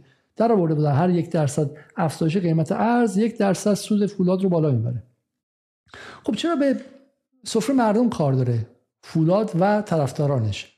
خب تو اون نفتش رو بفروشه دولت بیاد برای مردم دارو و برای مردم مرغ و کنجاله سویا بخره تو هم برو برو پو آزاد بفروش. نگرانن. اینا میگن که آیه توقیانی میگه. میگه که سال گذشته ما پیار سال 10 میلیارد بود بچه 15 میلیارد امسال شده 27 میلیارد. نگرانه که پول دولت نرسه و بعد دولت دست کنه تو جیب فولاد. این سیاست اصلش اینه. نگرانه که بودجه دولت از محل صادرات غیر واقعی و غیر و غیر قانونی حالا صادرات قاچاق نفت به خاطر تحریم ها صادرات مخفیانه نفت اونقدر زیاد نباشه. و یه موقع خدا نکرده دولت بگه که فولا تو هم بخش از اون دلار تو هم بده و غیره. و این مشکل ساز شه. برای این بهترین کاری که کل بازی رو به هم بزنه. بگه آقا دولت تو هم اون رو نده. اگر دولت هم به شکلی داستان کنجال سویا و اون پنج نهادی که مونده رو بیخیال شه دیگه کسی مثلا دلار فولاد کاری نه فولاد هم می‌تونه به قیمت واقعی و آزاد بفروشه. درسته؟ برای همین این هم باز بحث سیاسیه. بحث خیلی اقتصادی نیستش. بحث سیاسیه. در اقتصاد همیشه زور زور زور. زورهای سیاسیه که تعیین کننده روابط اقتصادی است. نه معادلات ریاضی که اینها بر خودشون علم می‌کنن. اقتصاد همیشه در برابر همیشه درباره سیاسته همیشه درباره دعوای زینفعان مختلفه. یک پای زینفعان مردم عادی ایران که دنبال یک دونه مرغ در هفته هستن یک پاش فولادی که 108 همت سود داره و سال دیگه می‌خواد می‌کنه 200 همت. دعوای زینفعانه. سوال اینجاست تو این شرایط این سوال ما اینه که این ارز حاصل از صادرات که صادر که ارز مال کیه؟ آیا دست خود صادر کننده است؟ بره هر کاری دوست داره باش بکنه. اولش بخ... این, نز... این ظاهرا این به نظر می‌رسه دیگه. آقا آره دیگه این پول کالای خودش بوده پولش رو داده صادر کرده مال خودشه دیگه. اما این واقعیتی نیست. ما با یک تفاوت کار کردی بین دو تا ارز مواجه هستیم. شما کل زنجیره رو به ریال پرداخت کردی. با ریال نمیشه کالایی که در خارج با ارز میشه خرید تهیه کرد. اون دستاورد نهایی که ارزه رو میگه مال خودم باشه. اصلا اینجوری نیست. اگر فرزن یک ارز بر کل دنیا حاکم بود و شما تمام زنجیره رو با اون ارز پرداخت می‌کردی؟ درآمدت هم به اون ارز بود. اشکالی نداشت. اون ارز مال خودت بود. وقتی شما همه چی رو به ریال پرداخت کردی باید درباره اون ارز یه جور دیگه فکر کرد که جزء منابع عمومی کشور که آقای دکتر هم تایید کرد. در مورد داستان چیه؟ داستان که آقا تو کارگرت رو داری ریالی بهش پول میدی. و بعدم تو مجلس وای میسی میگی که افزایش درآمد کارگر از سال پیش تا امسال نباید خط تورم باشه زیر خط تورم باشه. وای میسی سر این قضیه میجنگی. پس کارگرت ریالیه. و اون کارگری که توی فولاد و مس و اینا کار کرده و این ارزش افزوده رو وجود آورده اونا همش ریالیه. بعد آخرش تو می‌خوای دلاری حساب کنی. اصل ماجرا اینه. می‌خوای دلاری باشه همه چی دلاری باشه. آقا کارگرم دلاری باشه. بیان از فردا اعلام کنین که کارگر در ایران ماهی 150 دلار. 200 دلار. ارزون ترین هم میشه. اگه بذاری 200 دلار 250 دلار این میشه ایران مثلا جز 15 کشور ارزون جهان میشه. ولی نه. شما اسفند به شکلی آبان پارسال کارگر 150 دلار بود ماهی حقوق اولیش الان شده 95 دلار. نه پس شما داری از پول کارگر هم میدوزی. کارگر که میگه این 20 میلیون ایرانی یا با خانواده‌شون 45 میلیون ایرانی. یعنی بیش از نیمی از جامعه ایران. کارگر که میگیم چهار تا آدم دست پینه بسته رو نمیگیم ما. معلم و بقیه کارمندای بخش از کارمندای اضافه کنی که حداقل بگیر هستن. میگم جمعیت اکثریت مردم ایران میشن. خب شوخی نداره. خب تو اونها رو اونها رو داری ریالی حساب می‌کنی. همونا هستن که فولاد و فولاد کردن و مثل و مس کردن. این نکته هم شما در نظر بگیرید. خب برای همین واقعا یه سری شرکت ها هستن که انحصار رو به دست آوردن تو این سالها با قلدری و با ارتباط و با جای مهر و با چه عکس و آقا اون بالا و تسبیح به دستشون. حالا دیگه پس نمیدن اون حقوقی گرفتن. اصل ماجرا اینه و ماجرای سختیه و با 10 تا برنامه جدال که چه با 200 تا برنامه جدال هم قضیه فرق نمی‌کنه چون ماجرا پیچیده است. اگر نئولیبرالیسم دنبال فوق الکرواتیا بود میشه تشخیصشون داد. گفت این این این این این. ولی الان کار پیچیده ای تشخیصشون. غیر قابل تشخیص شدن. استتار کردن. استتار کردن و برای همینه که برای همینه که نئولیبرالیسم ایران مهمترین موزله. برای همین که ما بتونیم آمریکا رو باش مسلحانه وسط خلیج فارس درگیر هم بشیم و شکستش بدیم تو این وسط نظم دلاریش هر روز داره تقویت میشه. ببینیم که ادامه این بحث چیه؟ سراغ بحث پیمان سپاری و اون اون که آیا باید ارز بیاد یا نه؟ قطعا باید بیاد. همه باید ارزشون رو بیارند. صد درصد هم باید بیارند. اما نکته داره. با چه نرخی؟ آها با چه نرخی؟ الان زینف وارد می شود زینف فولاد مبارکه وارد می شود این نکته است. دوباره برمیگردم به اون سوالات بی جوابم با چه نرخی؟ محاسبه کرده بودند یکی از دوستان ما در وزارت اقتصاد. کسی که سال 97 دو تا کامیون پت می‌تونه هر جمله‌ای که میگه ما الان بحثمون سر فولاد چیه؟ فولاد 10 15 میلیارد دلار رو داره زور میگه داشته تا همین یه ماه پیش اگر بشه که همین فعالیت های جبرائیلی و غیره نبود داشت با قیمت تلگرامی میفروخت. تلگرامی که معلوم نیست کجا بودش. توی به شکلی توی سلیمانی عراق بود توی کجا بودش. خودش اون میفروخت خب و جلوشو گرفتن. تازه گفتن با قیمت تلگرامی نفروشید. خب ایشون میگه آقا نه عملا عملا همون رو می‌خواد. عملا همون رو می‌خواد. اگر تو برنامه میگه ما با تلگرام مخالفیم ولی میگه با چه قیمتی؟ بعد بلافاصله جمله بعدی بونگ میره رو بحث راندخاری و دزدی. من همه حرفم اینه که این مردم پاپولیس ها در جهان همیشه با احساسات شما بازی می‌کنن. همونطور که ایران اینترنشنال با احساس شما بازی می‌کنه. یه عکسی دخترشون میگه چشش کور شده. بعد میگه بعد رو ایران پرواز ممنوع ورد نئولیبرال های ریشدار هم پشت راند ستیزی قایم میشن. من نمیگم ممکن منم قایم شما اگه منم خیلی از بچه فقیر و از زن بی سرپرست و از کودک کار و اینا اسپردم مثل آقای نصیری خب؟ این حرف رو بردم که مقدمات که بخش هایی که براش سند ندارم و می‌خوام اثبات کنم دارم از شما یارگیری عاطفی می‌کنم. تو جدال ما بخوام به شما بدیم که یارگیری عاطفی ازتون نباید بشه بعد یارگیری عقلانی بشه. آقای تقیانی الان گفتن که واقع زیر این زدن که باید دلار مال دولت باشه دلار پتروشیمی و فولاد. و بلافاصله چی میگه؟ بخ... پپه می‌تونست بخره. مواد اولیه همین تولید پت غیره می‌تونست باشه یه از مابود تفاوت رانتی که بهش داده می‌شد می‌تونست یه خونه تو تهران بخره. دو تا کامیون. آیا این واقعا مبنای درستیه؟ با همون مبنای عدالت. ما داریم با این روش ها متاسفانه پس اصل این که ارز عمومی است باید بیارند و قبول اما نرخش برای ما مهمه. این نرخ این نرخ ها اگر بر مبنای ویژگی های بنیادین اقتصاد ایران بر مبنای همین خلق پول و نقدینگی و فلان اینا که ما تو اقتصاد ایران نداریم داریم نباشه ظلم به اون کسایی که اتفاقا تولید می‌کنن. اول جلسه گفتیم مهار تورم رشد تولید. اینا با همه. انواع و اقسام تخلفات از کجا میاد پشت سامانه نیما؟ بابا قد قد خدا خدا خدا من مرغ می‌خوام من گشنمه من بچم مرغ نخورده. همه چی میاد. تکلف پشت سامانه ریما تکلف پشت سامانه نیما رو تو نماینده مجلس بودی.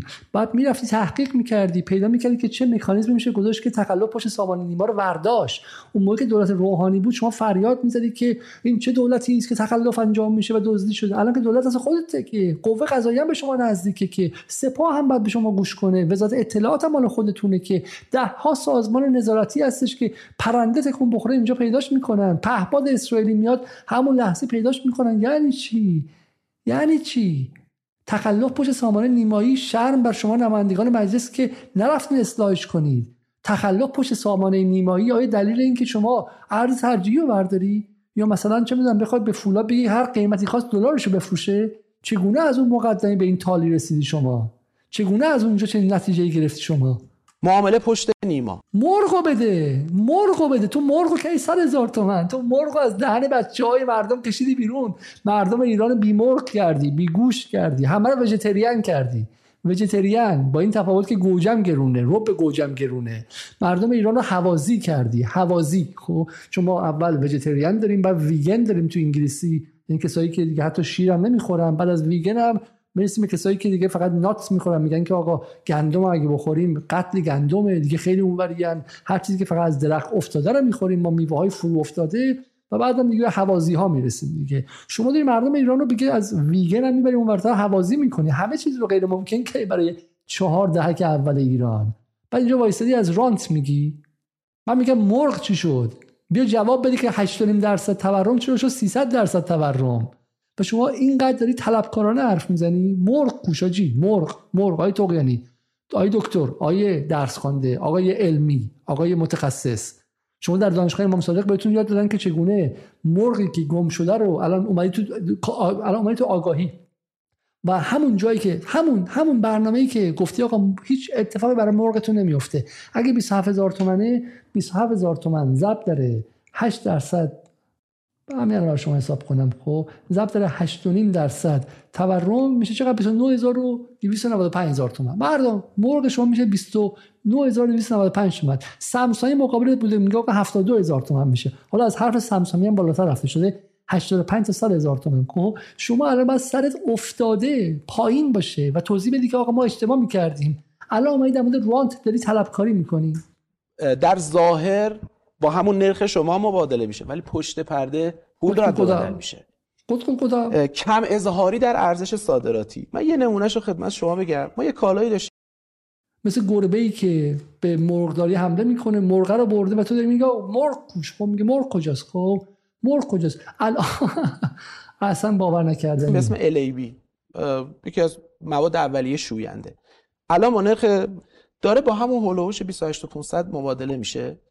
و ما خب تو کشور بخش قابل توجهی هم داریم. وقتی به شوینده تبدیل با چه نرخی داره فروخته میشه؟ وقتی صادر میشه با چه نرخی داره فروخته میشه؟ آقای جبرائیلی میفرمان که آقا ما برخورد کنیم پروانش رو باطل کنیم بگیریم ببندیم. دستگاه نظارتی چیکار می‌کنن؟ پس بالاخره دستگاه نظارتی داره کشور. ببینید شما میاید تو اتوبان سرعت می‌ذاری 10 کیلومتر بعد می مردم چرا تخلف می‌کنن؟ ما با نرخ مشکل داریم. این قشنگه. ببین قیمت 28 الان 38 تومن پول 28 تومن با 38 تومن پول ارزی که هستش این مثل 10 کیلومتر در ساعته. این بعد چرا کنیم ما؟ ببین چه مردم تخلف می‌کنن. سرعت 10 خب طرف یا باید همش تو دست و پای همدیگه باشن یا باید سریع برن دیگه.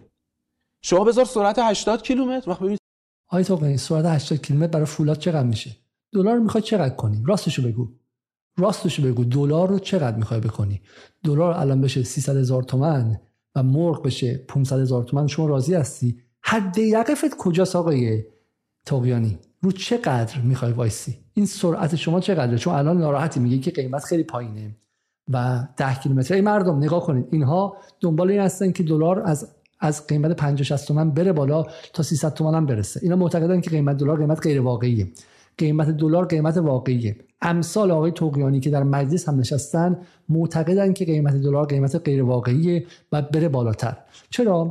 معتقدن که اون فولاد مبارکی که ایشون بهش نزدیکه حق داره که به جای اون 108 همت سودی که امسال کرده رو 50 هزار تومن اگر فولاد دلارش رو بکنه 100 هزار تومن فقط 100 هزار تومن دو برابر کنه این سود دقیقا دو برابر میشه. خب؟ برای همین چون سود این خام فروشان از طریق قیمت دلار مستقیم محاسبه میشه دو برابر شدن دلار این دو برابر شدن سود اینها. خب دقت کنید که سرعت 10 کیلومتر براشون کافی نیستش. ما باید سرعت کلا ورداریم. چقدر تخلف کم میشه. جالبه وقتی یه گونی آرد دم نوایی 40 تومنه دم مرز 20 هزار تومن. حالا بحث قاچاق شروع شد. بعد از بحث رانت و دزدی در داخل بحث قاچاق شروع میشه. سی هزار تومن. ببخشید 200 هزار چیکار می‌کنه ما با تفاوتش؟ مگه این نونوا چقدر درآمدشه؟ خب میلغزه. سرباز بذاریم در هر نونوایی. خب اونم میلغزه. یه سکه می‌گیره. الان قاچاقچی های گازوئیل به راحتی سکه خرج می‌کنند. بعد ما انتظار داریم یه همچین دامنه فسادی رو به وجود بیاریم. بعد تو اقتصاد ایران هیچ اتفاقی نیفته. مگه میشه؟ همون فرمایش آقا رو من دوباره می‌خونم. پس اونی که رانتو میده چی؟ اونی که 18 میلیارد دلار رو داره این شکلی تو اقتصاد کشور ارز پاشی می‌کنه چی؟ آیا اون واقعا خطایی نداره؟ آقای توقیانی فرمودن که با سامانه حل شد مسئله آرد. پس آقای سا... آقای توقیانی نسخه جایگزین گرانسازی وجود دارد. با سامانه می شود جلوی رانت و توزیع رانت. ما موافق رانت نیستیم. ما مخالف رانتیم. ولی معتقدیم رانت رو میشه مدیریت کرد چنان که در قضیه آرد به فرمایش حضرت علی جناب آقای دکتر خاندوزی و اینا سامانه درست کردن. در واقع می‌تونن بگن که الان آقای توقیانی از کدوم نونوایی چقدر نون خرید و مسئله حل شد. بله. در تایید می‌کنید الحمدلله تایید می‌کنید. پس جز گرانسازی راههای دیگه هم هست. اصل اینه. پس هر وقت به شما گفتن جز گرانسازی راهی نیست بدونید که ایده دارن از جیبتون ور میدارن اگر خودتون جز اونها هستید خب بگید. اما اگر از متضررین هستین اگه کسی هستین که سهام گنده و شاید به شکلی خیلی خیلی چرب و چیلی توی یک از این شرکت ها ندارید. بدونید که دارن ازتون یارگیری می‌کنن. عکس چهار تا آدم می‌ذارن که دارن با بشکه گازوئیل خارج می‌کنن ولی به این وسیله دارن حق شما رو از اقتصاد می‌گیرن خب؟ و میگن که به شما یارانه ریالی میدیم و غیره. مواظب باشین که روی این جاها نیافتید. اینکه میگه حالا قیمت بنزین و قیمت گازوئیل و غیره.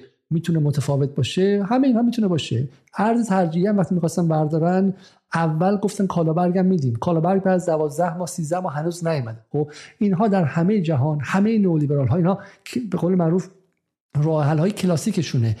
یه وعده هم میدن اونجا ما کالابرگ میدیم کالابرگ هرگز نیومده. اگر حق حقی از مردم ستانده شده. از 1978 تقریبا 1980 به این سمت تقریبا سال 1960 تو ایران. حقی ستانده شده. در جریان نئولیبرالی کردن اقتصادهای جهان هرگز بهشون پس داده نشده. اگر دانشگاه تو انگلیس از مجانی شد هزار پوند از هزار پوند شد سه هزار پوند. سالی که من اومدم از سه هزار پوند شد نه هزار پوند نه هزار شد نه هزار پوند شد 15 هزار پوند. این روند فقط سعودی بوده. حقی که به واسطه جنگ جهانی دوم و کنزی شدن اقتصاد در غرب داده شد در جریان نئولیبرالی تک تک بازپس گرفته شد. خب بازپس گرفته شد و چیزی هم پس داده نشد. در ایران هم حقوقی به واسطه انقلاب مقدس اسلامی سال 57 به مردم داده شد از سال 68 به این ور تک تک پس داره گرفته میشه. خب و این نئولیبرال های اول کرواتی و رفسنجانیستی و بعد هم نئولیبرال های به شکلی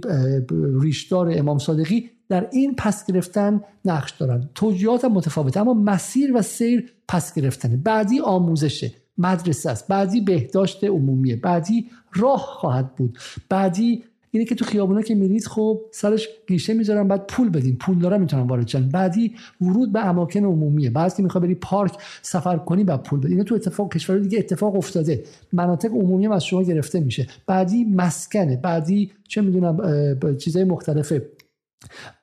تمام اینها باید خصوصی در نگاه اینها و طبقاتیشه اونایی که پول دارن پولشو بدن اونایی که ندارن استفاده نکنن. شما گرانسازی رو نسبت برای این گرانسازی گرانسازی راه داره علاج داره. اما اول شما باید بفهمید که گرانسازی علاج داره. اگر شما همدست گرانسازی باشید. با چهار تا دونه عکسی که کولبر کرد داره قاچاق می‌کنه و چهار تا آدم بدبخت توی سیستان بلوچستان یه گالان بردن اونور قاچاق کردن تو طرح رزاق. اونم تازه عمومیه. رسما جمهوری اسلامی اجازه میده که گازوئیل فروخته بشه که مثلا اینها عضو گروه های اشرار نشن و به تروریستان پیوندن و غیره. چون هزینه امنیت خیلی بیشتر خواهد بود. و همین داره بارتر می‌کنه داره مبادله می‌کنه. خب اگر اسیر این عکس ها بشید بعد همدست گرانسازی خودتون میشید و عملا همونطوری که یه عده‌ای با مسیح النجات همدستی می‌کنن شما اینجا با کسانی که دشمن سفره خودتون هستن با مرغ دزدان از سفرتون دارین همدستی می‌کنین دقیقاً کار شما گرانسازیه چون الان سفره ملت یعنی گرون سازی شما جون یعنی تفکر شما. کدوم تفکر؟ تفکری که ارز 4200 هست من توضیح دادم خدمت آره. شما. تفکری که باعث شده که مطالعهش معلوم نیست کجاست. تفکری که باعث شده مرغ از 25 تومن پارسال به 85 هزار تومان ارزم توش اثر نداره. ارز شما هست کردی 4200 تومان شما... کردید آره. شما یعنی کی شما یعنی جناب عالی که مدافع حذف 4200 بودی. با آقای دکتر سمسامی همینجا مناظره کردید. از حذف 4200 حمایت کردی. گفتی هیچ اتفاقی نمیفته من نگفتم هیچ اتفاقی گفتی 8 درصد تورم داره که الان دیدی بانک مرکزی چی گفته شما هم سوال نپرسن تو زمان خودتون که شما مجبور واکنش بفرمایید ببین آقا جون گفتید راند. پارسال ما چقدر صادرات غیر نفتی داشتیم؟ نگید شما چون این عدد گوش کن عدد مهمیه من تا حالا خودم نمی‌دونستم. از من رکورد تاریخی صادرات غیر نفتی این کشور شکسته شده. در 6 ماه اول سال گذشته هم 30 میلیارد دلار صادرات نفتی داشتیم. اگر چون 6 ماه دوم آمارش منتشر نشده من نمیگم. 6 ماه دوم هم همین 30 میلیارد دلار باشه 60 میلیارد دلار هم صادرات نفتی داشتیم. واردات ما 59 میلیارد دلار بوده. یعنی تراز تجاری ما با نفت مثبت 54 میلیارد دلار بوده که در تاریخ این کشور از زمان مادها به قول بنده خدا تا الان بی سابقه است. مردم ایران شما پولدار شدید. ما وقتی من پارسال گفتم که ما تا اردیبهشت تا خرداد به سال آینده وضعمون اگر بهتر نشه من میبندم میرم نگام به این بود که ما می‌تونیم تحریم رو خونسا کنیم. سیاست های خارجی و منطقه رئیسی 54 میلیارد دلار این عددی که یاسر جبرائیلی میگه یا اشتباهه یا اگر درست باشه بعد وایسین حقتون رو بگیرید. ما پولدار شدیم. ایرانی ها پولدار 54 میلیارد دلار تراز تجاری مثبت بوده. برای همین نباید به شما گران بفروشن. اون اگر گران داره فروخته میشه یک کاسه پشت نیم کاسه است. ای داخل دارن پول رو می‌کشن بیرون. آمریکا نیستش که پول شما رو کشیده بالا.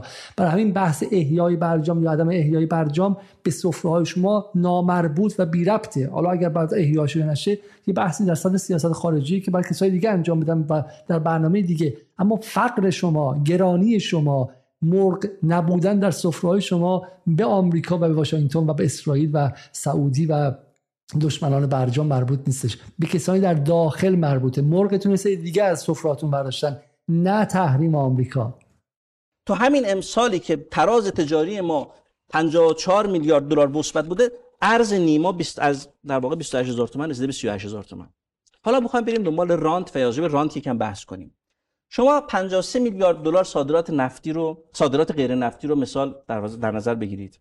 آقای ثابتی این 53 میلیارد دلار صادرات غیر نفتی صاحب داره. یه کسایی این نفت ارز دشتشون میاد. بله. خب گوش کنید اینا. صاحب داره. اقتصاد هر کسی که هر حرفی می‌زنه به یه جای وصل یه منفعتی داره. صاحب داره. هر ده هزار تومن افزایش نرخ ارز باعث میشه 530 هزار میلیارد تومن بره تو جیب صادرکنندگان غیر نفتی بدون اینکه زحمت اضافی بکشن. یعنی از 28 هزار تومن کردیم 1400 کردیم 38 هزار تومن نیما رو حالا 50 تومن و اینا رو نمیگم بازارا. فرض که همشون آوردن در نیما از کرد. 10 هزار تومن افزایش نرخ ارز نیما داشتیم. یعنی این 53 میلیارد دلار صادر کنندگان بدون هیچ زحمتی 530 هزار میلیارد تومن رفته تو جیبشون. از یاسر جبری نمیگه که آقا قبل از اینکه خودش رو بحث تلگرامی و بحث به شکلی تلاشی که کرد برای حذف ارز تلگرامی 48 تومن داشتن میفروختن. برای همین 38 تومن نبود 48 تومن بود 20 تومن بود روی هر دلارش. از محل گران فروشی ارز. یعنی 1060 همت بود نه 530 همت.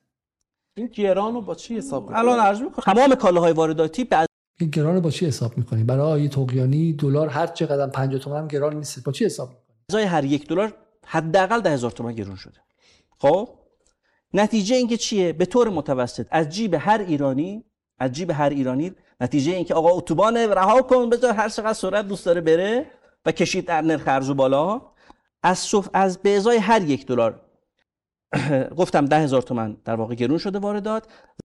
ظرف یک سال از جیب هر ایرانی ملت ایران از جیب هر کدوم از شما 6 میلیون و 200 هزار تومن بدون اینکه راضی باشید برداشتن ریختن به جیب صاحبان دلار. مبناش چقدر از این 530 هزار میلیارد تومنی که باد آورده به دست آورده اند رو خرج رسانه کنن تا با سیاست های ما مخالفت کنن و سیاست های آقا اجرا بشه؟ چقدر این مهمه این حرفا. این حرف قبلا زده شد تو جدال. ولی الان داره تو تلویزیون رسمی زده میشه ها. تلویزیون رسمی جمهوری اسلامی گوش کنید. میصرفه این هزینه باید هم تیتر بزنن. سراب دلار زدایی.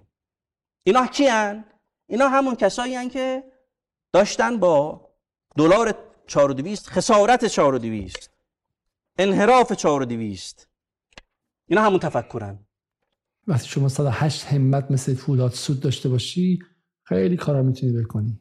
قدرت میگم در حد دولت دولت در دولت. جمهوری اسلامی نگران بود که اصلاح طلبها سال 76 انقلاب مخملی کنن. ولی الان نگران نیستش که فولاد از دولت رسمی توی جاهای قوی تره اصل قضیه اینه.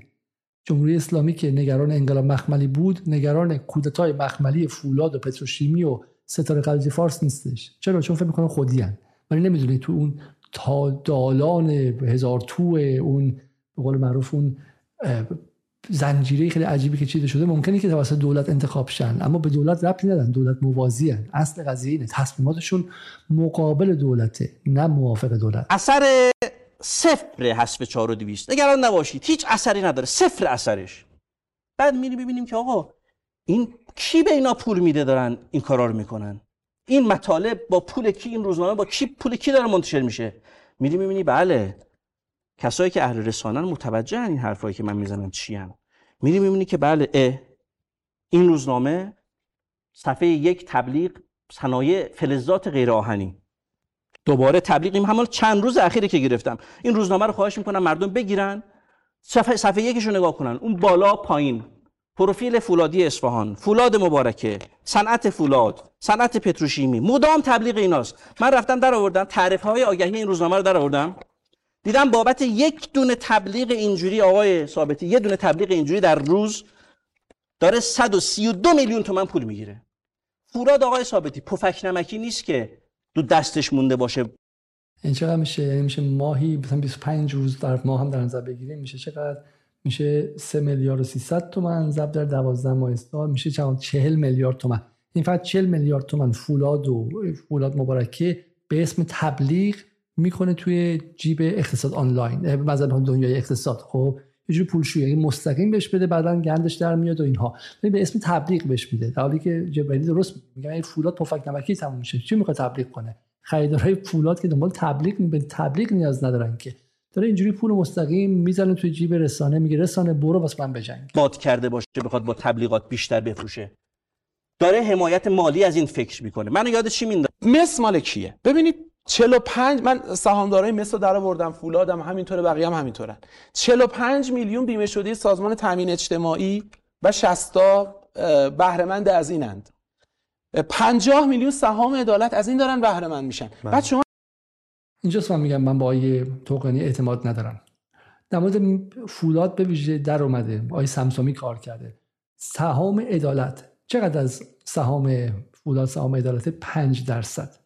یعنی 5 درصد یه تیکه از استخون نه از اون ته استخون که گوشتی هم بهش نیست و جلوی سهام عدالت انداختن که اونها رو برای همین روز مبادا بگن فولاد سود کرده قیمتش بالاست سهام عدالته. سهام عدالت 5 درصد فولاده. دقت کنید این فرمول ها فرمول های حساب شده یه. آقای توقیانی فکر می‌کنه که ما اولین بار در ایران و با فولاد مبارکی و با دوستان ایشونه که چشمون به نئولیبرالیسم باز شده. آقای توقیانی ما تاریخ دنیا رو خوندیم شیلی رو نگاه کردیم آرژانتین رو نگاه کردیم اندونزی رو نگاه کردیم بنگلادش رو نگاه کردیم تک تک کشورهای پیرامونی رو نگاه کردیم و پروسه های خصوصی سازی تحمیلی و دستوری IMF تو این کشورها رو بررسی کردیم و می‌دونیم. من که میگم من به عنوان کسی که چم به عنوان بخشی از جنبش جهانی ضد نولیبرالیسم هستم و همین تو همین لندن اساتید دانشگاه و بزرگان و اقتصاددانان و به شکلی متفکران فراوانی هستن که حرف می‌زنن. همون کسانی که مقابل امپریالیسم میستن همون کسایی که مقابل حمله آمریکا به عراق هم میستن در کنارش می‌دونن که آمریکا دو نوع حمله می‌کنه. یک حمله نظامی به عراق می‌کنه. دو حمله اقتصادی دلاری کردن کشورها و آیمفی کردنشون انجام میده. خب و من واقعا زمانی که از جمهوری اسلامی دفاع می‌کردم از لندن گمان می‌کردم که جمهوری اسلامی مقابل هر دو سوی آمریکایی شدن. هم توپ و تانک آمریکایی هم دلار آمریکایی میسه باورم نمی‌شد که در ایران کسانی هستند که از دل جناح راست و اصولگرای جمهوری اسلامی عاشق دلاری کردن هستن. من باورم نمی‌شد. برای من کاری که دارم می‌کنم اصلا چیز عجیبی نیستش. من یه آدم خیلی معمولی هم متعلق به جناح خیلی معمولی. جرمی کوربین همینه شم چپ انگلیسی همینه جناح ضد جنگ انگلیسی همشون همینن. مرگ بر اشغالگری آمریکا مرگ بر سیاست های تحمیلی اقتصادی استعماری آمریکا و IMF و WTO ما فکر نمی کردیم که تو ایران بگن مرگ بر اشغالگری آمریکا درود بر سیاست های WTO خودمون تو ایران انجامش میدیم. برای من مخم از توش خیلی خیلی بخار اومد بیرون وقتی که هم با این جنس به شکلی نئولیبرال های ریشدار آشنا شدن. مثلا باور نمی‌شد چنین ژانری در تاریخ وجود داره. و تازه الان فهمیدم که شما می‌تونید چه می‌دونم خودت طرفدار جمهوری اسلامی و اسلام و قرآن و بجم ولایت فقیه و غیره بدونیم. و بعد در عمل جایی وایسی که آدما تو حزب conservative انگلیس جرئت ندارن اونجوری وایسن. خیلی محافظه کارتر هستن. از جیب مس در میاری تو جیب دو تا شرکت می‌ذارید که اصلا معلوم نیست اول آخرشون کجاست. با همین سیاست ها تو جیب کدوم شرکت می‌ذارید؟ همون دو تا شرکتی که نشون دادن. گفتم که با همون سیاست ها گفتم من مخالفم چرا داری به من نسبت حالا می‌رسیم. شو شما خیلی نسبت می‌دید. بعدم نکته بعدی. ببینید آقای ببینید برید مالیات بگیرید ازشون. برید عوارض صادراتی بذارید. چرا حتما نرخ ترجیحی درست می‌کنید که هزار جور رانت و فساد تو اقتصادی کشور توضیح میشه؟ بعضی از این نمی‌دونم باستی هیلز و فلان اینا از کجا داره در میاد؟ اغلب اینا پولشون در اقتصاد کشور خارج می‌کنن. دارن کشورهای اطراف ما رو با همین پولا می‌سازن. کم اظهاری می‌کنن پشت سامانه معامله می‌کنن دلارشون اون طرف مرز نگر میدارن. برید باشون مبارزه کنید. خیلی خوبه. جالبه. فرمایش آقای جبرائیلی. باش خیلی یه سوالی ببین دقت کنید خب دقت کنید که ایشون دو تا کار داره. یک باید توضیح بده که مرغ پارسال چی شده که ایشون از سفره مردم دزدیده. دو الان چرا دنبال نگران اینه که فولاد مبارکه دلارش رو 48 تومن بفروشه یا 36 تومن بفروشه؟ نه مثلا 26 تومن بفروشه. خب ایشون در مقام مدافع منافع مردم یا مدافع منافع فولاد که میگه من می‌خوام دلار ما هر چقدر که می‌خوام بفروشم. ما در جدال داریم میگیم آقا با سیاست های متفاوتی به شکلی گرفتن دلار از داخل سیاست ایران و حذف به شکل ارز جایگزین با پیمان سپاری 100 درصد و غیره و زمان زمان مشخص و قیمت گذاری که دولت داره میگه قیمت دلار می‌تونه پایین بیاد و با قیمت دلار پایین بودن چه معنایی میده؟ یعنی قیمت کار کارگر میره بالا این دستمزد مردم عادی میره بالا یعنی ریال میره بالا یعنی قیمت حقوق کارگر میره بالا پرستار میره بالا قدرت خرید مردم میاد بالا خیلی ساده است. همون اتفاقی تو روسیه افتاد. و اینها همه جور شال به شکلی کل ملق رو می‌زنن که بگن قیمت دلار بعد ثابت قیمت دلار بعد آزاد باشه در ایران. هر قیمتی که خواستن بفروشن. و بعد شما ببینید وقتی که شما یه انحصار داری 52 میلیارد دلار دست این گروه اولیگارشی ریشدار هستش. اولیگارشی ریشدار فولاد و ده تا دیگه هستش خب زورشون می‌رسه. هیچ تضمینی نیست که دلار رو 50 تومن هم نگه دارن دلار تا 200 تومن هم می‌تونه بره بالا. و باز سال دیگه آیت توقیانی بفرستن اینجا. بازم دو قرتونیم که چه ارز کنم چهار قرتونیمش باقی باشه و بگه که دلار 150 تومن. اگه اون موقعی که 75 تومن بود توش رانت بود. همین جملات توقیانی رو سال دیگه میاد وقتی دلار 150 تومن میگه که زمانی که دلار 125 هزار تومن بود می‌دونید یک نفر رفتش با اون ارز اضافی فلان خریدش و می‌دونید چقدر پشت اونجا داره معامله میشه؟ دلار دلار یه میلیون تومن هم بشه امثال توقیانی براشون کافی نیستش. هیچ حد یقیفی نداره. هیچ حد یقیفی نداره. همونطور که شل توی نجریه حد یقیف نداشت. همونطور که شرکت های چند ملیتی بزرگ که جهان رو استعمار کردن حد یقیف نداشتن الان فولاد هم حد یقیفی برای سود آوری خودش قائل نیست و این خاصیت سرمایه است. فولاد کارش اشتباه نیستش. فولاد کارش درسته. سرمایه دار باید دنبال حد اکثر کردن سود خودش باشه. وظیفه دولته که باید منفعت عمومی رو به عنوان حد یقف بر این انگیزه سوداوری حد اکثری تحمیل کنه بر فولاد. تو آمریکا همینه. مایکروسافت و آمازون اگه دست خودشون باشه آمازون اگه دست خودش باشه آمریکا رو حراج می‌کنه. دولت آمریکاست که جلوی آمازون وایمیسته. دولت آمریکاست که جلوی مایکروسافت هم وای میسته جلوی General Electric هم قبلا وای میستاد و اونا رو هم مهار می‌کنه. دولت آمریکا ده برابر این دولت متصور اینها دخالت داره می‌کنه توی وضعیت و اینها اصلا باور نکردنیه. اینا میگم نئولیبرالیسم آمریکایی رو به یک سطوح خیلی عجیب و باور نکردنی کردنشون در واقع. اول گفتن که دولتی با به خاطر همین که دولتی می‌گویی می‌توان کنترل کرد. فولاد مارکرش دولت می‌ذاره رئیسش رو 60 رو نمی‌دونم رئیس دولت می‌ذاره مثل به همین خاطر ما می‌توانیم دولتی بودن نیست. ببین آقا جون میگه تو جیب دولت میره رئیسش هم دولت تعیین می‌کنه. رئیس فولاد مارکر کی گذاشته؟ آقای آقای توقیانی به خاطر اینه که سهامدار عمده تموم شد رفت. یه دقیقه باز می سهام عدالت سهامدار عمده سهامدار عدالت آقای توقیانی عدد سهام عدالت در فولاد مبارکه چقدره؟ شما به من بگید. شما دارید اونجا با یقین میگید که سهامدار عمده در فولاد. سهام عدالته سهام عدالت در فولاد چند درصده؟ من همینجا می‌پرسم از آقای توقیانی امیدوارم که جواب بده. سهام عدالت در فولاد مبارکه چند درصده از ده درصد بیشتره. پس سهامدار عمده نیستش. این گزینه گزاره شما گزاره درست نیستش. ربطی داره به شما چون در مناظره با آقای چون در مناظره با آقای سمسامی من دیدم گفتید که هم یادم گفتید که آقا کی زورش به اینا رسیده؟ کسی زورش به اینا نمی‌رسه. هیچ کدوم از دولت ها نتونستن به اینا بگن رو بیارن. آقا بسم الله الرحمن الرحیم. اصلا موضوع انتخابات این باشه که کی زورش به اینا می‌رسه. این جمله یاسر جبرائیلی سیاسی ترین جمله فضای اجتماعی سیاسی و اقتصادی ایران در ده سال گذشته است. خب من هیچ گونه عهد و قوتی با جبرائیلی ندارم و اونم مثل من. خطام زیاد داره چه می‌دونم عکس اشتباه می‌ذاره و, و ما داریم هممون میجنگیم. همون سرباز صفر این قضیه هستیم و هیچ کسی هم به شکلی قرار نیستش که باشه. خود منم به جبیدی تا یک سال پیش کلی بهش شبهه داشتم و ذهنم این بود که آقا این آدم چجوری اصلا اونجا نشسته. احتمالا حق یکی دیگر رو گرفته و غیره و یک مانع ذهنی داشتم به اینکه بشم حرفشو بشنوم. این هم جمله شنیدید. خب این جمله به نظر من از همه حرف های حتی اپوزیسیون برانداز و غیره حتی شما برانداز باشید این حرف سیاسی تره این چرا؟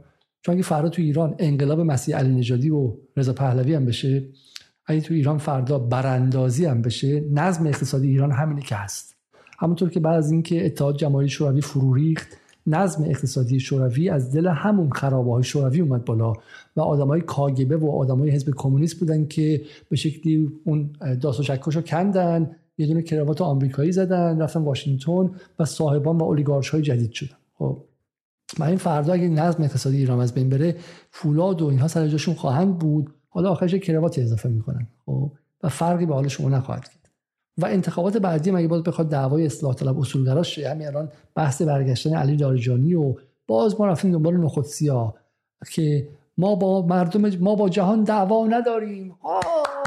ترانه علی دوستی قش می‌کنه از کیف. بعد چه می‌دونم باران کوسری سیه می‌زنه باز سلبریتی ها میان. لاری جانی لاری جانی دوست داریم دوست داریم. خب و باز همین چرخه هر 8 سال یک بار برگشته و غیره. هیچ فرقی به حال شما نمی‌کنه. همونطور که الان اومدن رئیسی هم فرقی نکرده به حال شما. با حال مردم عادی. خیلی ساده و بگیم دیگه.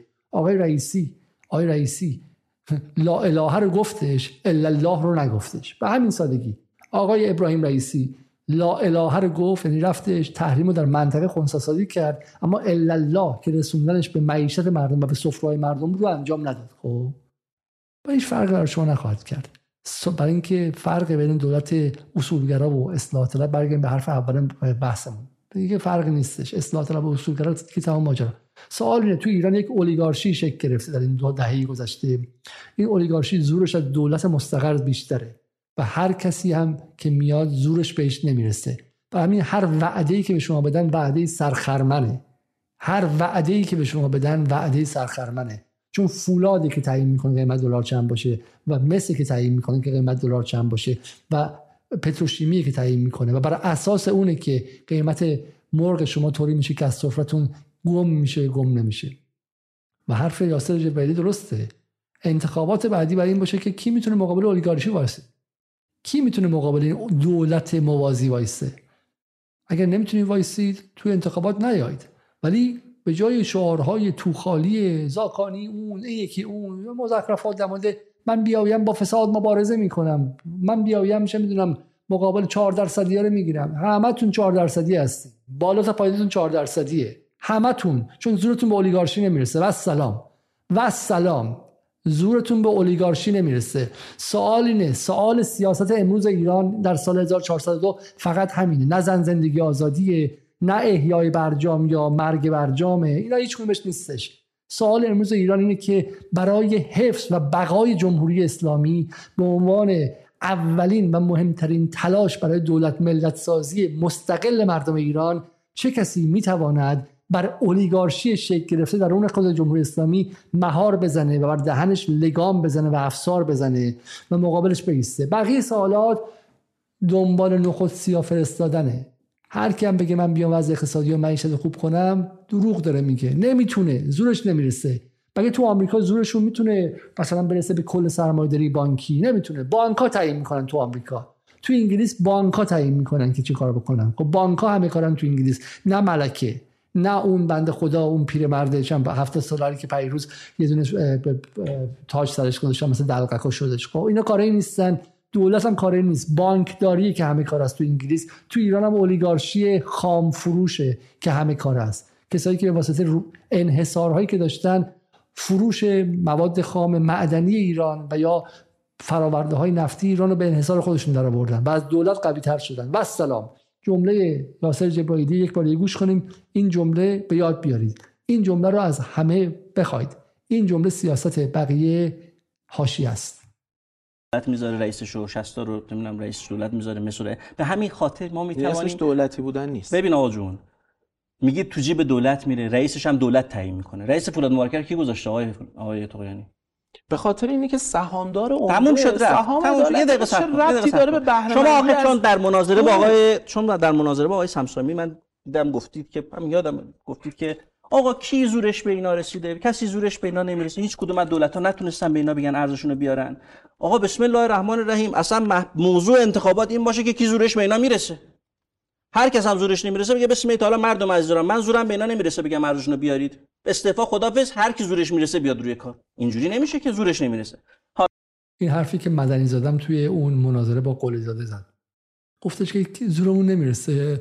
این در واقع بهانه‌ای که بود این بود دیگه. این بود که آقا اینا نمی‌تونن تراستیا هستن بحث افک هستش. برای همین پولش که هست. خیلی جالبه. در مورد پیمان سپاری خیلی بحث مهمیه. مدنی زاده میگفتش که آقا اینها نمی‌تونن پول رو برگردونن. چون آمریکا نظارت داره اینا چه می‌دونم اگه بهشون خیلی جالبه که با وقتی که دلار 50 تومنه و 48 تومنه و 38 تومنه پول می‌تونن برگردونن. بهشون میگه دلار 28 تومن میگن نه اوفک و پوفک به من حمله کردن سیایی اومده من نمی‌تونم. دولتم زورش به اینها نمی‌رسه. تمام حرف هایی که در این برنامه های جدال زده شده اینه.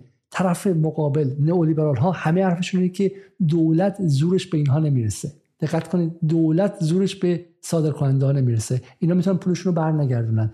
ما یک دولتی داریم که رسما میگن زورش به صادر کننده هایی که خودشون هم دولتیان نمی‌رسه. دقت کنید مردم چه اتفاقی افتاده براتون. بعد شما 54 میلیارد دلار تراز تجاری مثبت دارید. یعنی تونستید که بر تحریم فائق بشید و این رو به شما نمیدن. بعد پراید به شما 500 میلیون تومن میدن. بعد ماشین چینی به شما دو میلیارد تومن میدن. بعد مرغ به شما کیلویی 100 هزار تومن میدن. دقت کنید چه اتفاقی افتاده. دقت کنید که از ابتدای زن زندگی آزادی که دلار بودش 27 تومن 30 تومن دلار رسید به 50 60 تومن در این قضیه. چه اتفاقی افتاد؟ از بحران زن زندگی آزادی که بچه های بسیجی و بچه های مردم داشتن کشته می‌شدن استفاده کردن برای حفظ امنیت استفاده کردن و گفتن که بحران ما می‌تونیم به اسم این دلار رو گرون کنیم. دلار رو اونا گرون کردن نه زن زندگی آزادی نه آمریکا نه فشار اروپا نه فشار اتحادیه اروپا. از ایلوژن از توهم این که مردم میگن آقا الان باشه به خاطر مسائل اقتصادی و سیاسی بازار واکنش نشون داده اما مهمترین تعین بخش و تعیین کننده بر بازار ایران همین اولیگارشیه. این دولت موازی و هیچ کس هم زورش بهش نمی‌رسه. آقای رئیسی سوال از شما این اگر زورت به این نمی‌رسه برو کنار. برو کنار بذار کسایی بیان که یا زورشون می‌رسه یا حداقل مردم تکلیفشو با اینها بدونن. خیلی ساده است. آقای رئیسی شما در سراشیبی دلار 100 هزار تومانی قرار داری. شما در سراشیبی تورم 60 درصدی قرار داری. شما در سراشیبی این قرار داری که اگر حسن روحانی بعد از 8 سال با نفرین مردم و با 5 درصد محبوبیت رفت شما در همین 4 سال اول با کمتر از 5 درصد خارج چی و این نه فقط حالا به شکلی پایان جنای سیاسی شما برای یک مدتیه. این یک ضربه اساسی به اعتماد عمومی مردم جمهوری اسلامی. این همونی که بعد میگم مهدی نصیری میان نفرینش رو کانالیزه می‌کنن به جمهوری اسلامی و به رهبر و به ولایت فقیه و غیره و غیره و غیره. خب آی. آی رئیسی سوال شما اینه. شما منتی بر سر مردم نداری. شما رو گذاشتن اونجا که بتونی وضع اقتصادی رو درست کنی. همه امکانات هم باهاته. همسوی مجلس همسوی سپاه همسوی قوه قضاییه همسوی شورای نگهبان همسوی صدا و سیما همه تجمیع قدرت تمام ایار همسو دولت یک دست حکومت یک دست. باز هم اگر نتونی مقابل اینها بیستی معلومه کار از جای دیگه ایراد داره. خب حداقل خودت رو بدنام نکن و نظام رو بدنام نکن. بذار بگو آقا مشکل کجاست؟ بیا اعلام کن با شجاعت. بگو آقا مشکل اینجاست. من زورم به فولاد مبارکه نمی‌رسه. منظورم به پتروشیمی ها نمی‌رسه. و سلام. ثابتی. خیلی محرمانه است. من نمی‌تونم ازش بکنم ایشون نماینده مجلس می‌تونم در اختیار قرار بدم. مرداد 1400 گزارش داده. آقای توقیانی اختشاشات رو هم پیش بینی کرده. بعد رو بخون. بله. تمام. به من برگردون. بله. تورم هم پیش بینی کرده. اختشاشات هم پیش بینی کرده. گفت آقا این سیاست بابت باعث اختشاش میشه فلان. مرداد 1400 ها هنوز. ولی شما این کارو کردید و دم گوش سیاستگزار نشستید. کمپین رسانه‌ای درست کردید. بله. دولت آقای رئیسی رو مجبور کردید این جراحی غلط رو انجام بده و وضع مردم امروز بله. اینه. بسیار آقای جبرائیلی. سمت فولاد. ایشون میگن جالبه. آقای جبرائیلی شما میفرمایید که فولاد مبارکه 100 هزار میلیارد تومان سود داشته. مارکت کپ فولاد چنده؟ حالا اینجا شما با مهدی طغیانی دوم آشنا میشید. در واقع مهدی طغیانی اصلی میاد بیرون. مهدی طغیانی در مقام PR machine یا روابط عمومی شرکت فولاد مبارکه. اصلا market cap یعنی چی؟ آه بی سواد بی سواد. market cap این چی؟ جبرائیلی بی سواد. market cap این چی؟ تمام مرتب تحقیر من با سوادم. خب من هنر کردم در دانشگاه امام صادق. دکترای اقتصاد گرفتم. من براتون میگم. فولاد مبارکه با سرمایه 500 هزار میلیارد تومانی 100 هزار میلیارد تومان سود داشته. آقای ثابتی 20 درصد. اگر کمتر از 100 هزار میلیارد تومان سود می داشت نباید مدیرش رو شما توبیخ می‌کردید که آقا سرمایه مردم دست تو بوده. 50 میلیون سهام عدالت. سهام عدالت. این سهام عدالت برای این به فولاد دادن برای این روز برای این لحظه. سهام عدالتی که 5 درصد کل سهام رو مرتب داره میگه. خب مرتب داره میگه یعنی من میگم با پروپاگاندا طرفیم. حالا برای اینکه به شما بگم فولاد ماجراش چیه بیا اینجا بیا اینجا بیا اینجا بیا اینجا. نسبت سوداوری بنگاه های بزرگ فولاد جهان و فولاد مبارکه. نسبت سود خالص به درآمدهای عملیاتی. آقای توقیانی سود خالص رو به دارایی کل نمی‌گیره اونم دارایی کلی که همش مال مردمه. خب دارایی کلی که بهش دادن زمین رو بهش دادن اون چه اونجا اون بخش رو بهش دادن اونو بهش دادن اینها از خونه پدرش که نیورده که سود خالص رو به درآمد عملیاتی باید نگاه کنیم وگرنه شما ممکنه که زمین بایر باشه. بخشی از کوه هم توی اون پشت افتاده باشه. و مولد سازی که نکردی لزوما که به درآمد عملیاتی. و اینی که نگاه می‌کنه از MMK گروپ خب که سود خالص هستش 27 درصد سود خالص فولاد هست 58 درصد. چرا؟ چون دلار فروش پولاد. دلار فروشه از افزایش قیمت دلار داره پول در میاره. از اون اردمیر گروپ خب اونقدر بیشتره. از افراز اینقدر بیشتره. این یک چیز عجیبیه که بیشترین سود جهان رو داره. چرا؟ چون بقیه این کشورها فولاد سازی می‌کنن این فولاد دلار سازی می‌کنه. همون شده رفت. فولاد دلار سازی. و این نماینده مجلس هم به جای اینکه از حق مردم دفاع کنه اومده از حق این دفاع می‌کنه. میگه قیمت تو اتوبان 10 کیلومتر فولاد تازه. داره با 10 کیلومتر در ساعت میریم تو جلوشو با چی گرفتی؟ بذار 80 کیلومتر بره. بعد سودش میشه 500 درصد. فولاد دلار سازی بذار 80 کیلومتر بره. نسبت سود خالص گروه خصوصی فولاد مبارکی به پول اقتصاد ایران. به کل پولی که در جریانه. به کل پولی که در جریانه. نگاه کن از سال 94 چجوری رفته بالا؟ درسته؟ الان 13 12 درصد کل پولی که توی اقتصاد ایران مال فولاده. من وقتی میگم فولاد دولت موازیه یعنی 12 درصد کل پولی که تو این کشور هست مال یه فقره فولاده. و آی توقیانی هنجره فولاده. سود خالص گروه خصوصی فولاد. از سال 96 ببینید که با این بازی دلار چه اتفاقی افتاد 95 96 97 98 200 همت 200 200 20 همت ریاله. 20 همت 99 57 همت 1400 107 همت. یعنی این وضعیت پیمان نسپاری این وضعیت قیمت دلار یه برنده داشته فولاد مبارکه ای مردم آن کس که از سفره های شما مرغ میدزدد شبانه بعد روزانه از حق فولاد دفاع می‌کنه که این اینجوری بره بالا اینجوری اینجوری اینجوری اینجوری اینجوری بره بالا خب؟ و این همینجوری پولدار پولدارتر این دو به هم دیگه مربوطه به هم مربوطه. و از ترس اینکه دولت بگه فولاد بیا خودش بده به من. میگه که نه دولت تو هیچی هم تو هم هیچ کاری نکن. تو هم هیچ وظیفه در قبال ملت نداری. راحت باش. دولت کوچیک. کار نباشه. مثل آمریکا. آقا آمریکا با اون عظمتش 7 سال 50 نفر تو خیابون میخوابن. اینا که ایرانی هن که عادت هم دارن. هوا ایران هم خیلی خوبه. سردم نمیشه اونقدر. خب برن تو جای گرم سیرتر که بغل خیابون خوابیدن هم اشکال نداره. بعد مرغ می‌خوام بخورن. چی همش چربی داره کلسترول داره بیماری قلبی می‌گیرن. خب هیچ نخورن. نون هستش دیگه. نون رو حتما سعی کنیم پارسا از سفرهشون بدزدیم. آر رو گرون کنیم. متاسفانه نشد. و باز این پدر سوخته اومدن گفتن که نون نون نون نون نون. و حالا حتی آهی تو یعنی تخصص دیگه هم داره. دنبال پولی کردن آبم هستش. آب. آب آب خوردن ها. ایشون متخصص می‌خواد پول آب رو در اصفهان پولی کنه. حالا بهش می‌رسیم.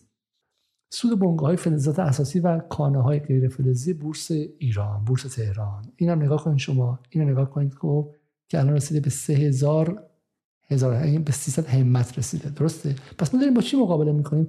مرغ شما اینجاست مرغ شما این لا مالا هاست این لاها پر از قد قد خدا خدا قد قد خدا کلی اونجا مرغه مرغ سفره بچه های مردم ایران. گوش. با با. اونجا پر از گوسفند گاو شیر مرغ. همه اینا توی این توی این علامتی که رفته بالا اون وسط گم شده. اون وسط گم شده. برگردیم. برگردیم. به زودی برنامه تمام میشه. خیلی برنامه طولانی شد. خب برگردیم. 45 میلیون بازنشسته تامین اجتماعی. چرا زیر 20 درصد سود دادی؟ بله دولتی فقط توضیح ببینید فولاد 50 همت سود نقدی پارسال توضیح کرده. یعنی 10 درصد سرمایش راه آهن جمهوری اسلامی دست دولت بوده. زیاندهه سرمایش کم بیشتر از فولاد مبارکه نباشه کمتر نیست. این جمله کلیدی ها برای فهم آقای توقیانی این جمله کلیدی. راهن که جزو خدمات محسوب میشه.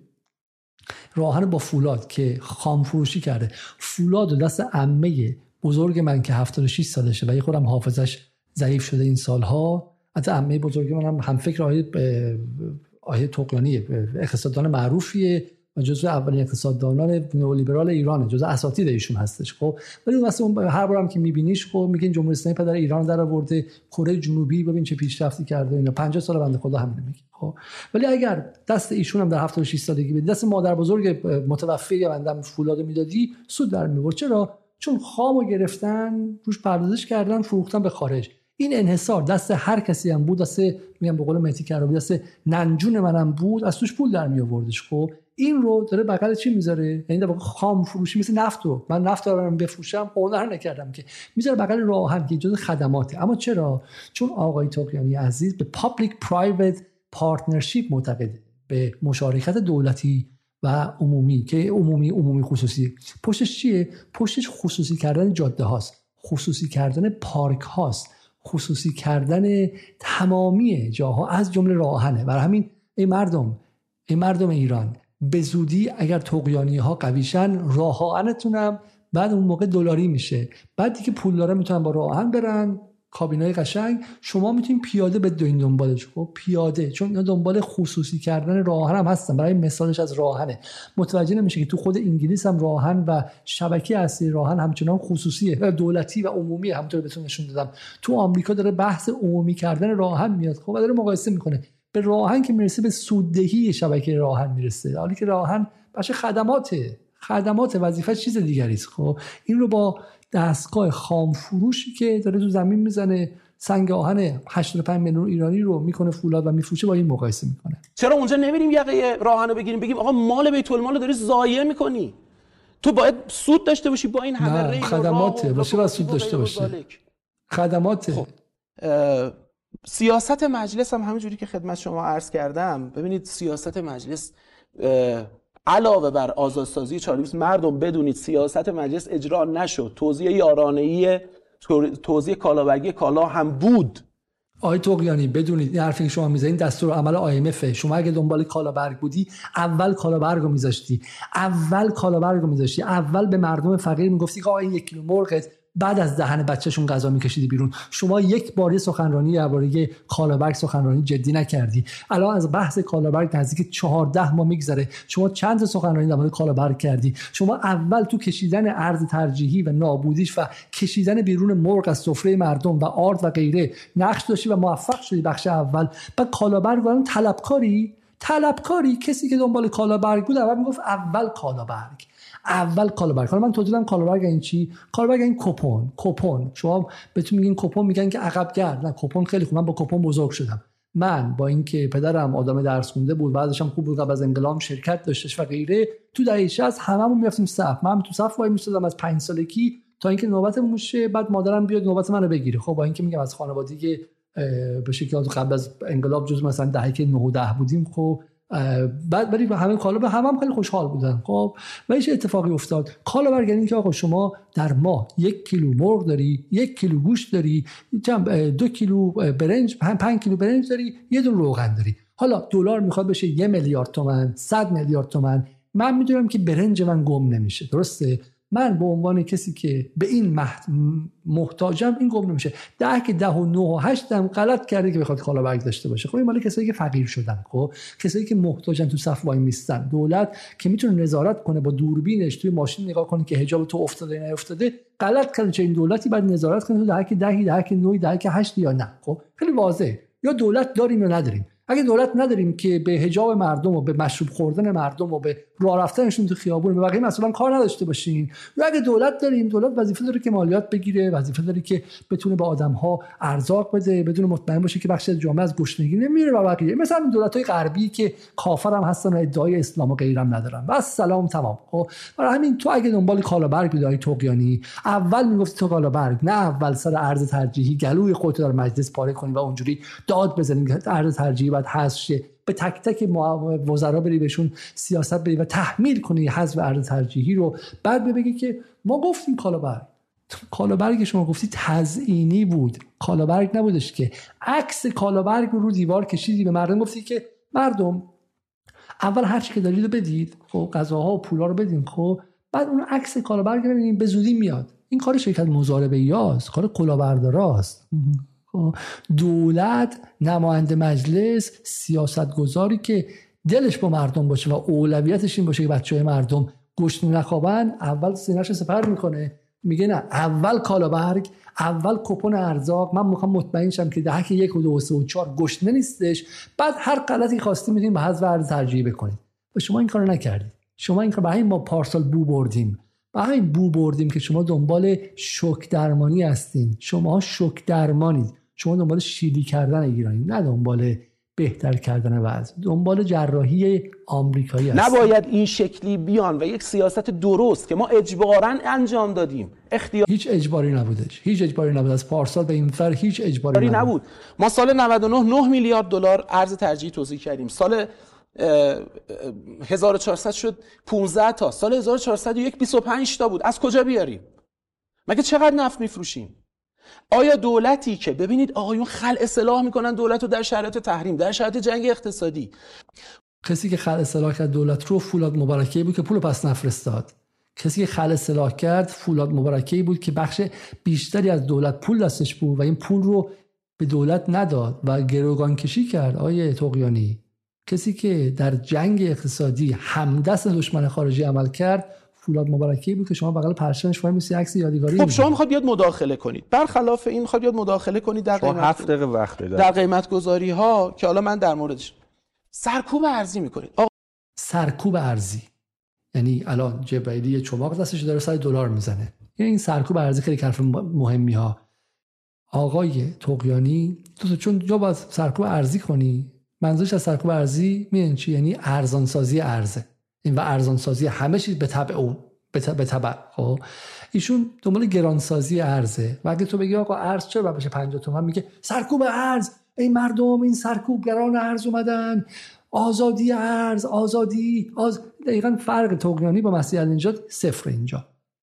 مرگ بر سرکوبگر دلاری. مرگ بر سرکوبگر دلاری. آزادی آزادی. دلار آزاد می‌خوایم. همونجوری همونجوری خب در حالی که خودش چیه؟ سرکوبگر سفره معلمان سرکوبگر سفره کارگران سرکوبگر سفره مردم عادی سرکوبگر مردمی که به چششون به یه پراید خوشه. خب و می‌خوان در پنج سال آینده بتونن یه پراید بخرن. سرکوبگر کسایی که می‌خوان بتونن یه خونه 70 متری بخرن. سرکوبگر معیشت مردم عادیه و میگه که شما ارز و سرکوب کردید نه برادر من اون چیزی که سرکوب شد در ایران دستمزد مردم عادی و حداقل بگیران بود. چرا؟ چون دستمزد مردم عادی پارسال 200 دلار بود الان شده 90 دلار. همین سرکوب اونجا اتفاق افتاده. نه ارزی که تو قیمت تو جیب فولادی می‌خواد بره که معلوم نیست از کجا داره سر در میاره. باستی هیلز مال فولاده. خارج از کشور مال فولاده. برو امارات مال فولاده. فولادی که می‌تونه بگه آقا من آب شما رو دیگه نمی‌خوام. خودم آب شیرین کن میارم.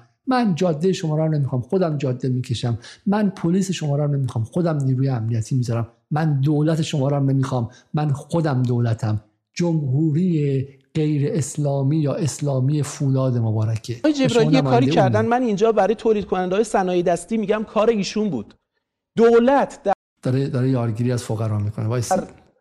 لایحه بودجه تولید کننده های صنایع دستی که جزء واقعا محروم ترین و مستضعف ترین اقشار جامعه هستند رو از تعهد سپاری ارزی معاف کرده بود. کلش چقدره؟ 300 میلیون دلار. ما همه اون 300 میلیون دلار رو همین فردا بهشون میدیم. شما مشکل 10 میلیارد دلار پول فولاده برادر من نه 300 میلیون صنایع دستی. شما رفتید رایزنی کردید در مجمع تشخیص مصلحت.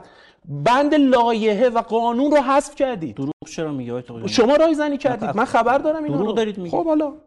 واقعا این نسبتی هم که می‌دید غلطه. چون از رئیس کنسیون تلفیق مجلس شنیدم می‌تونیم من با ایشون روبرو کنیم. محصولات باقی رو مجلس اضافه کرد. گفت آقا تحصیل سپاری نکنن. اینا عرضه کننده های خرد ارزن. همون بدبختی که فلفل دلمه داره تولید می‌کنه. 7 میلیارد 8 میلیارد. اون اون که داره فلفل دلمه تولید می‌کنه اون که داره کیوی تولید می‌کنه پرتقال تولید خرما تولید می‌کنه. اینا کیان؟ پسته زعفران. پسته و زعفران رو نمیگه. خب ببین اینجا میگم جنگ جنگ منافع. لعاف ملاست. لعاف ملاست و شما اگه بیمتر لایه های سیاست رو ندونید خب نمی‌فهمید که کدوم ملا لعافش کدوم بخش لعاف سرش دعواست خب آقای تقیانی زنان فرش باف بند خدا رو میاره و بعد به اسم اونها میگه چی؟ میگه که داره از حقوق پستکاران رفسنجان دفاع می‌کنه. باقی بود آقا.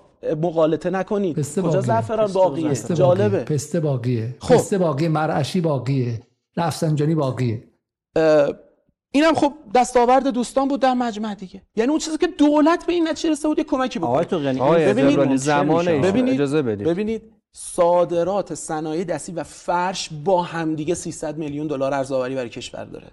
بین کیا توضیح میشه این؟ ولو اینکه رانت بدید. بین اون زنی که داره پای دار قالی پیر میشه.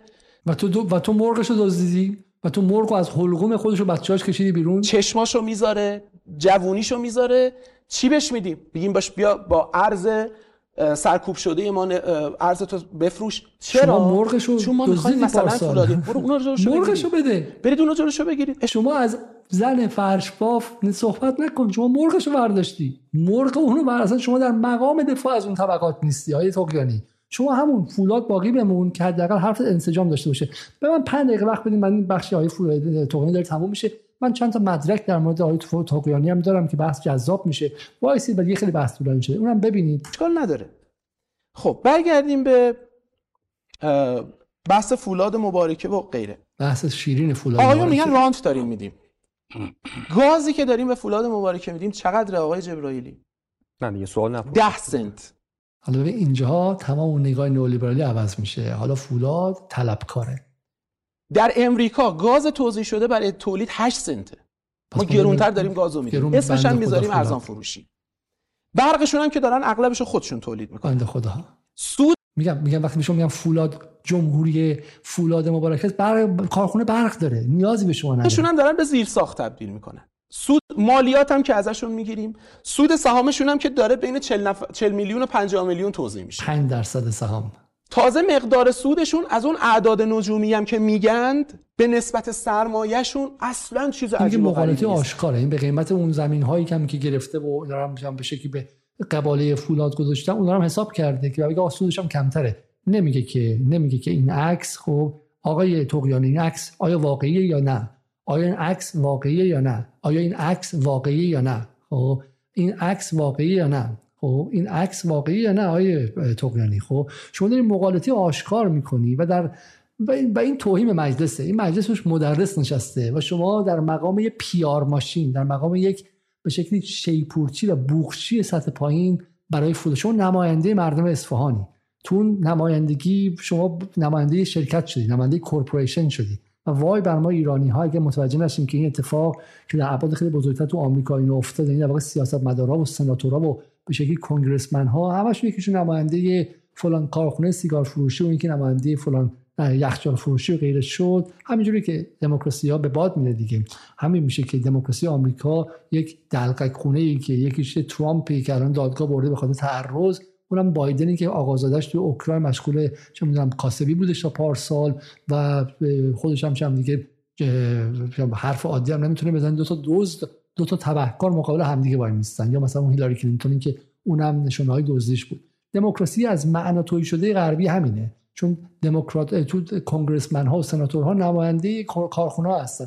این اتفاق تو ایران داره میفته. آمریکایی شدن یعنی همین. یعنی آقای توقیانی نماینده فولاد مبارک است. اتفاقا اگه کمتر از این باشه باید توبیخشون کرد. شما نرخ‌ها رو اسمی می‌بینید دارایی رو نمی‌بینید.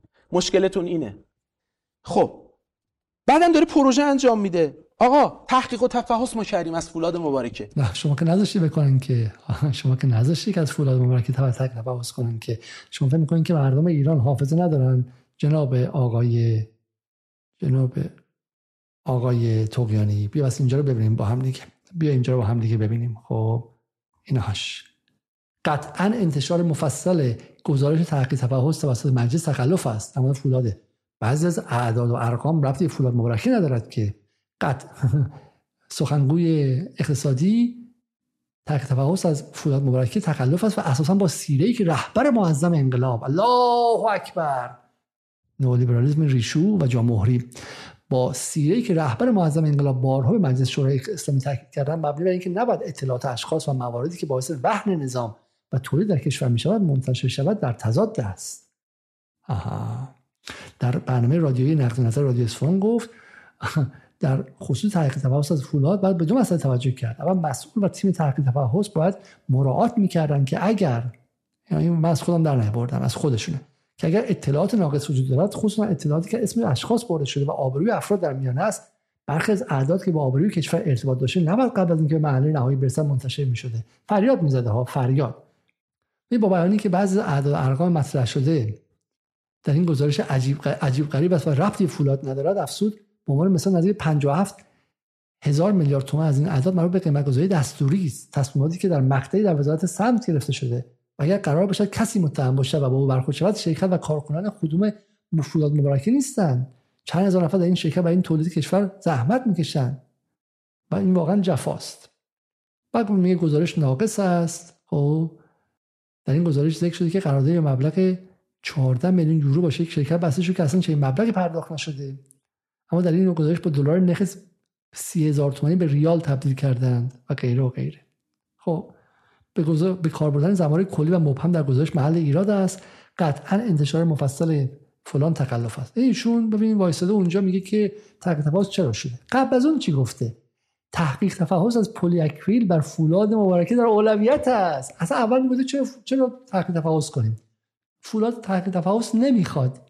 بریم بریم بریم پلی اکریل یعنی برای اینکه فولاد حفظ کنه اون دزدی اونجا توی فلانجا خونه رو خریدن اونجا رو فلان کردن. دیدی که توی این گفتگوی پریشب تو جهان چند فقره از دزدی ها و فساد ها و زیر نرخ فروشی توی پشت سامانه نیما و این برای اون کسی که لب گرفته بود و اون یکی که من پت گرفته بود و غیره.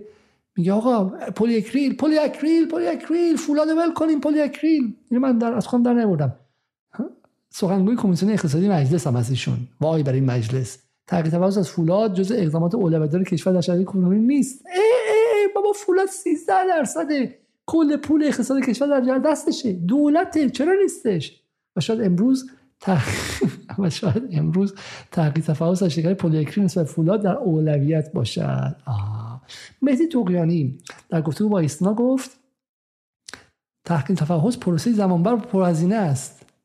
آقا اصلا نه فقط دولت هویجه برای توقیانی مجلس هم هویجه. مجلس هم نه پولشو داره نه وقتشو داره کارهای مهمتر داره. اما به نظر میسد نگاه نمایندگان امضا کننده تنظیم و در خصوص اداره این کارخانه است. با این وجود امیدواریم پشت پرده این طرح مباحث سیاسی نباشد.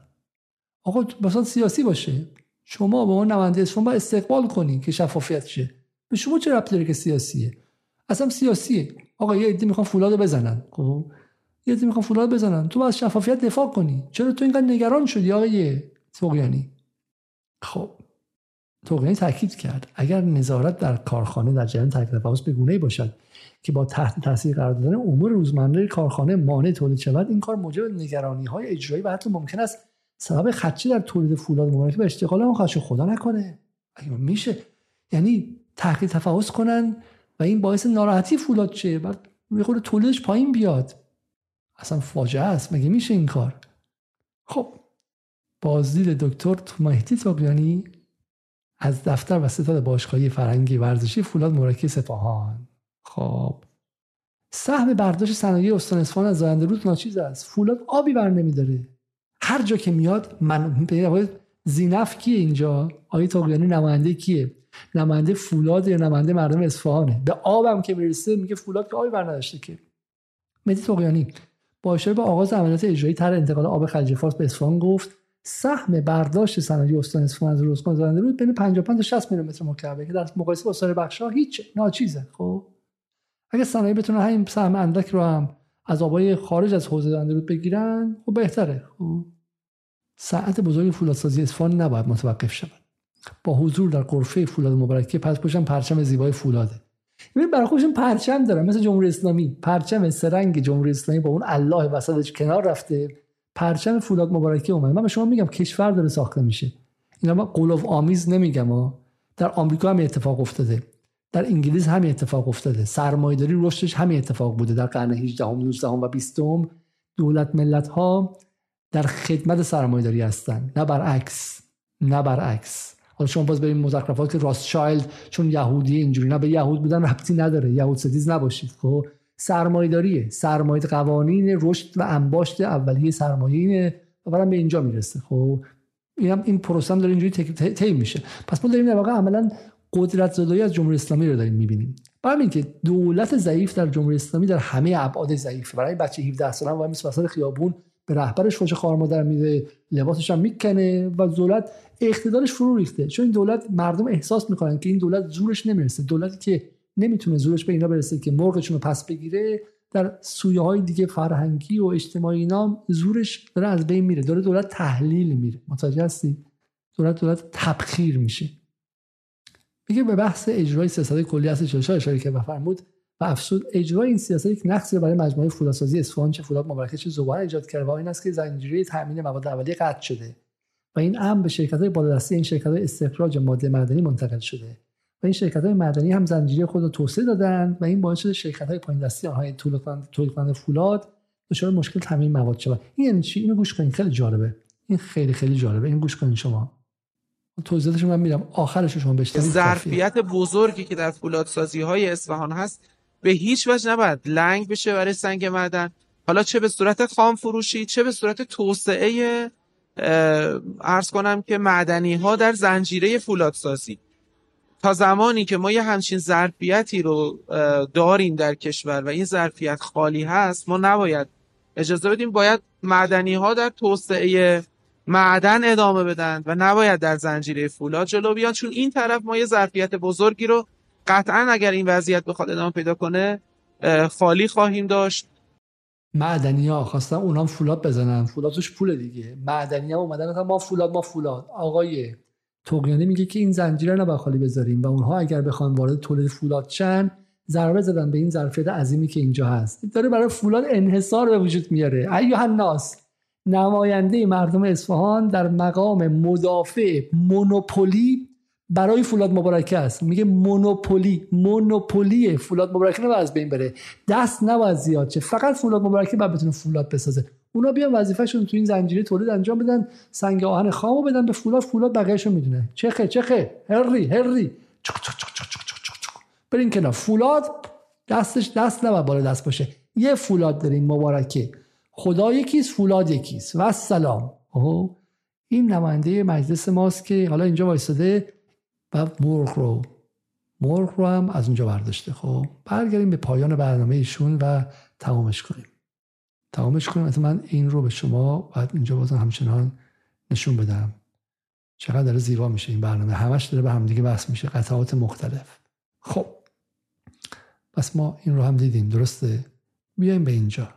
ببین این این آدم ها برای معیشت 85 میلیون ایرانی تصمیم می‌گیرن. اینا تصمیم گرفتن که بچه های شما مرغ نخورن. اینا تصمیم گرفتن که گوشت زیادتونه گوشت باید مال با از ما بهترون باشه. اینا تصمیم گرفتن که باید آرد هم گرون شه و نون رو هم یه خورده اندازن جلوتون که زیاد پررو نشه. اینا برای 85 میلیون ایرانی تصمیم می‌گیرن. همون کسایی که نمایندگان یک دولت دیگه هستن. نه دولت جمهوری اسلامی نه مردم ایران. خب بریم بقیه‌اش هم ببینیم. جالبه برشون میگم. 54 همت اون عدد های نجومی که برای فوراد اعلام شد حاصل توضیح رانتی بود که این سیاست ها توضیح کرده بود. 54 همت ارزان فروشی ورق. یعنی ورق رو به اسم اینکه خودرو می‌خوایم ارزون تولید کنیم به فولاد مجبور کرده بودن بفروشه خودروساز هم رفته بود تو بازار فروخته بود. کی جواب این سیاست ها رو میده؟ ملت اینه. علت اینکه جمعیت فقر ایران دو برابر شد اینه.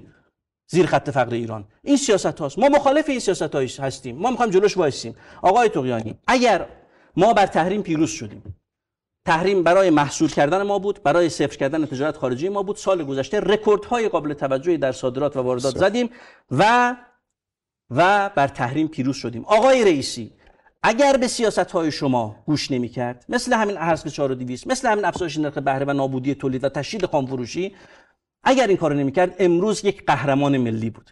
امروز باید جشن پیروزی بر تحریم گرفته می‌شد تو این کشور. اما شما به عنوان مدا... آقای توقیانی بیا توضیح بده توی صدقت چرا مدافع این هستی که محصولات پتروشیمی فلزات تو این کشور به دلار فروخته بشه؟ مردمی که درآمدشون ولی تمام. آیا من امیدوارم آقای رئیسی در دو سال باقی ماندهش از این مسیر غلطی که نولیبرال های ریشدار براش ترسیم کردن تغییر مسیر بده. خوب. و اگر این کارو بکنه من وعده میدم اگر به این سیاست هایی که ما گفتیم پیمان سپاری 100 درصد ما دیگه برنامه‌مون اصلا بیشتر از این به هم می‌رسه تخصیص تخصیص عادلانه ارز برای اولویت های کشور. ریالی فروشی مواد اولیه. اگر این کارو کرد آقای رئیسی قهرمان این کشور خواهد بود و باید جشن پیروزی بر آمریکا جبر... ممنونم بفهمم و حالا شما بیاید به جبلی فوش بدید به من فوش بدید به ما بگید مزدور به ما بگید بی سواد کم سواد با... ما ممکنه بی سواد باشیم اما مرغ از سفره مردم عادی نمیدوستیم ما مرغ دوز نیستیم ما با فولاد هم به حال کار نکردیم. تا ابد هم کار نخواهیم کرد و سهمی هم از فولاد نبردیم و دنبال مونوپولی و انحصار فولاد هم نیستیم. و وقتی هم میگیم ارز قیمتش باید چقدر باشه دنبال آزادسازی قیمت ارز هم نیستیم و دنبال سرکوب دستمزد کارگران هم نیستیم. دنبال سرکوب معیشت مردم هم نیستیم. اگر از ایران مقتدر دفاع می‌کنیم منظورمون سری چه می‌دونم عددی نیستش که توی کتاب بخونیم که آقا رشد ایران امسال اینقدر شد به به پولدار شدیم. بعد مردم ایران احساس بدبختی و بیچارگی کنن و عصبانی باشن تو خیابون بتونن تحریک کنن توسط ایران اینترنشنال بریزن مرگ بر جمهوری اسلامی بگن. نه وقتی میگیم ایران این مردم ایران.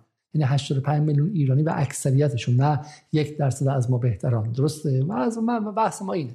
و برای همین شما می‌تونید به ما فوش بدین و همدست کسانی باشید که شما رو فقیر کردن. اصلا چیز عجیبی نیستش. بخشی عمده از جامعه ایران الان فکر 20 درصد 30 درصد همدست کسایی که میگن ایران بمباران کنین. دنبال نازنین بنیادی که میگن که که میگه تحریم شیمی درمانی لازمه. نازنین بنیادی میگه تحریم شیمی درمانیه و برای کشتن سرطان جمهوری اسلامی ضروریه و مردم ایران باید تحملش کنن. تقیانی هم میگه که این عرض ترجیحی باید جراحی شه و مردم باید تحملش کنن. همشون دنبال جراحی هن. و ما میگیم آقا انسان 60 سال 50 سال زندگی می‌کنه تو ایران که خیلی وقتا 30 سال 40 سال. خب چاقو جراحیتون رو و اون تشعشع شیمی درمانیتون از جون مردم ایران بکشید بیرون. این مردم نیازمند چاقو جراحی شما نیست مردم بچه هاشون دادن. سی سال استقامت کردن. وقت چیدن میوه های مقاومتشونه.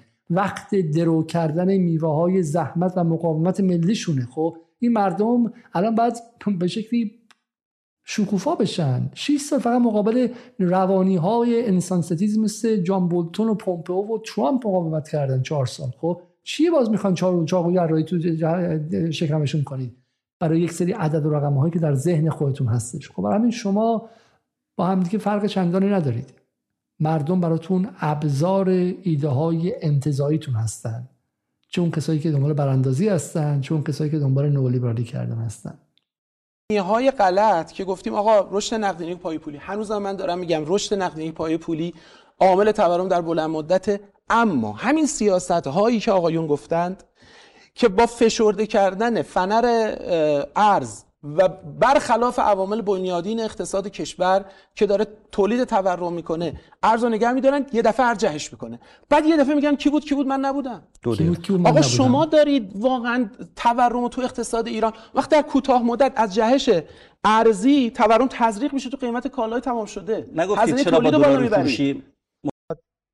فروشی این جمله‌ای که سامسونگ پارسال گفت رو ببرید ببینید که وقتی که آیه توکنی میگه که شماها بودید شماها بود و میگین کی بود کی بود من نبودم ببینید که با چه سطحی از وقاحت باور نکرده ما روبرو هستیم و این اصلا طبیعی نیستش. این سطح از وقاحت رو ما در به شکلی حداقل در تاریخ داخل ایران نداشتیم واقعا. هدفمندی یاران ها مطرح شد. دقیقا با همین استدلال ها بود که هدفمندی یاران ها اتفاق افتاد. بحثی که اون زمان ما مطرح می‌کردیم این بود که آقا درستی که حالا شما میگید که هفتاد سی که البته این نبوده من یک نامه 20 صفحه‌ای نوشتم برای آقای رئیس جمهور اون زمان و برایشون نشون دادم بر اساس اطلاعات مرکز آمار ایران یه همچین چیزی نیست. اصلا فرض کنیم که یه همچین چیزی که شما میگی درست. درست شد؟ بحث ما چیه؟ بحث این ما این که وقتی که شما این سیاست اجرا می‌کنی یک تورمی رو در جامعه ایجاد می‌کنه. تورم مستقیم غیر مستقیم و تورم انتظاری. کما اینکه وقتی که بنزین رو می‌خواستن به صلاح گرون کنن سال 98 خاطرتون هست؟ گفتن که بنزین تورمش 5 درصد 6 درصده خاطرتون هست؟ دیگه این دیگه ببخشید جوک شده. یعنی خود بانک مرکزی گفت تورمش 5 درصد 6 درصده خب چی شد؟ به خاطر 6 درصد 5 درصد 6 درصد مردم ریختن. و اینجوری اعتراض کردن تو خیابون؟ مسئله اینجاست آقای دکتر ببینید وقتی که شما این کار رو انجام می‌دید یک موج تورمی در جامعه ایجاد می‌کنه کسی نمی‌تونه محاسبش کنه. اینو علم اقتصاد به ما میگه. به این دقتی که ما شما فکر می‌کنید نیست. یک. دو. هزینه هایی که این تورم بر جامعه تحمیل می‌کنه به مراتب هزینهش بر قشر فقیر بیشتره. یعنی درسته که اینجا قشر فقیر یه میلیون کمتر داره استفاده می‌کنه. من میگم باشه فرض می‌کنیم که درسته.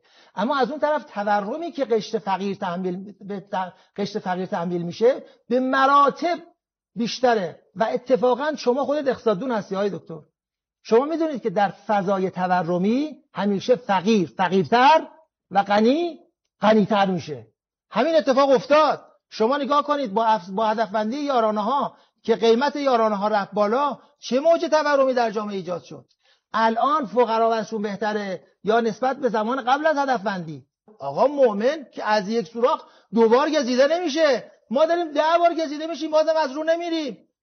هر سیاستی منافعی داره و هزینه در شرایط موجود. قطعا هزینه هایی که حذف ارز 4200 بر جامعه تعمیل می‌کنه به مراتب از منافعش بسیار بیشتر خواهد بود.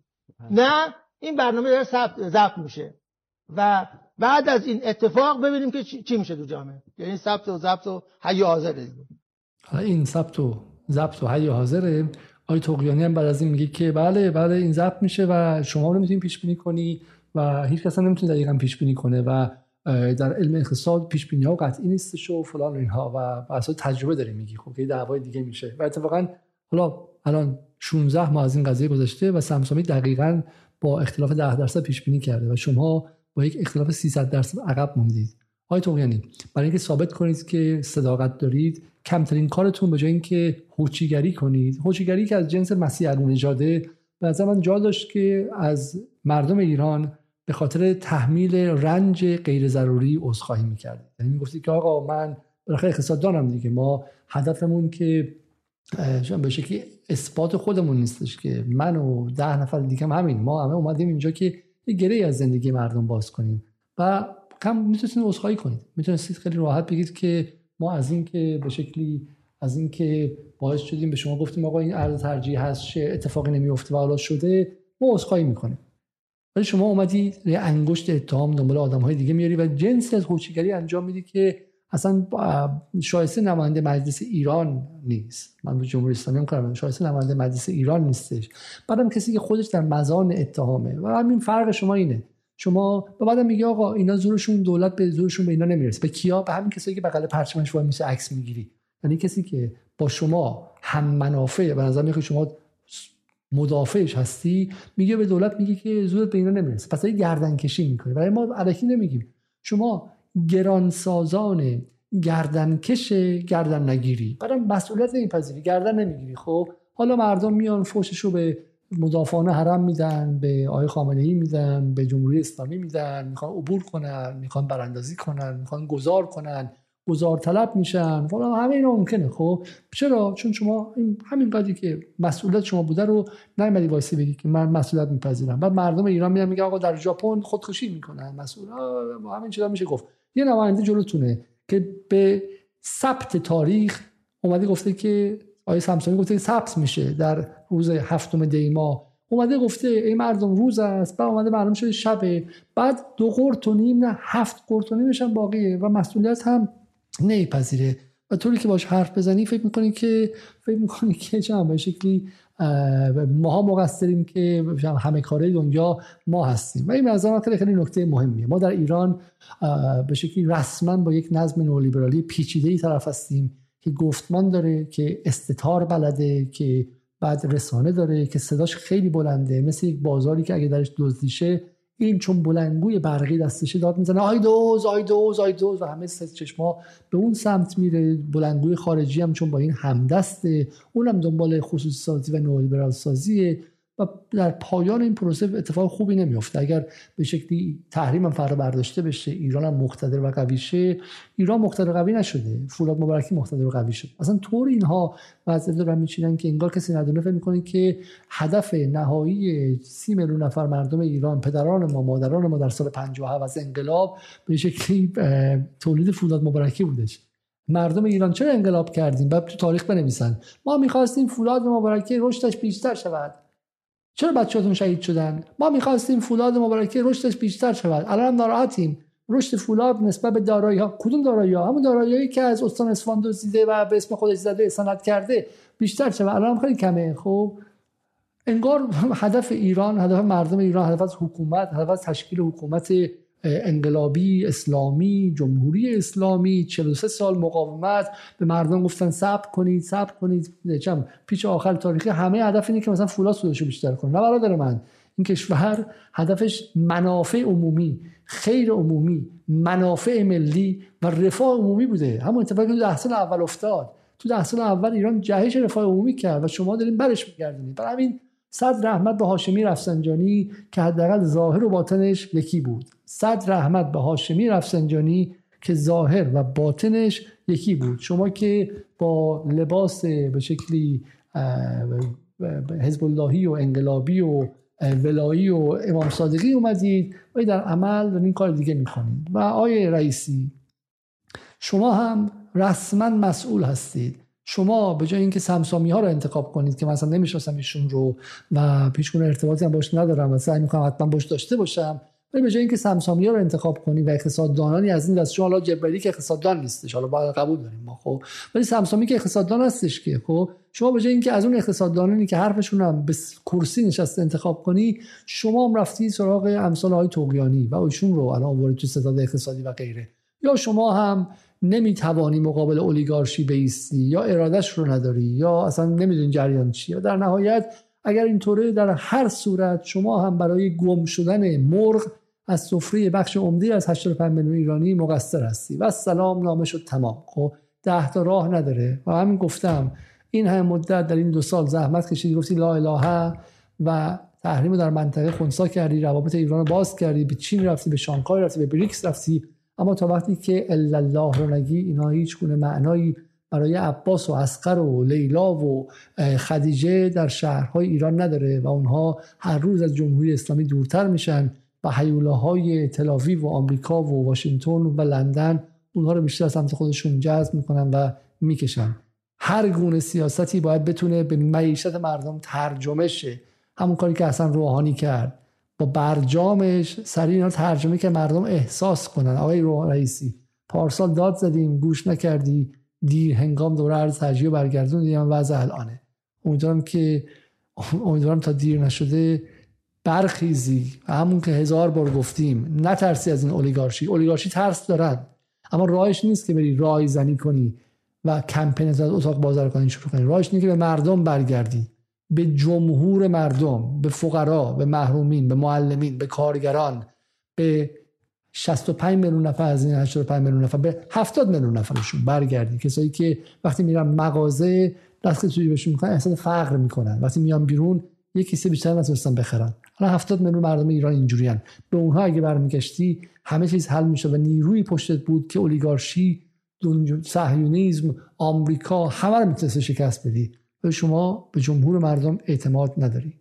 امیدوارم که تا دیر نشده اعتماد کنی.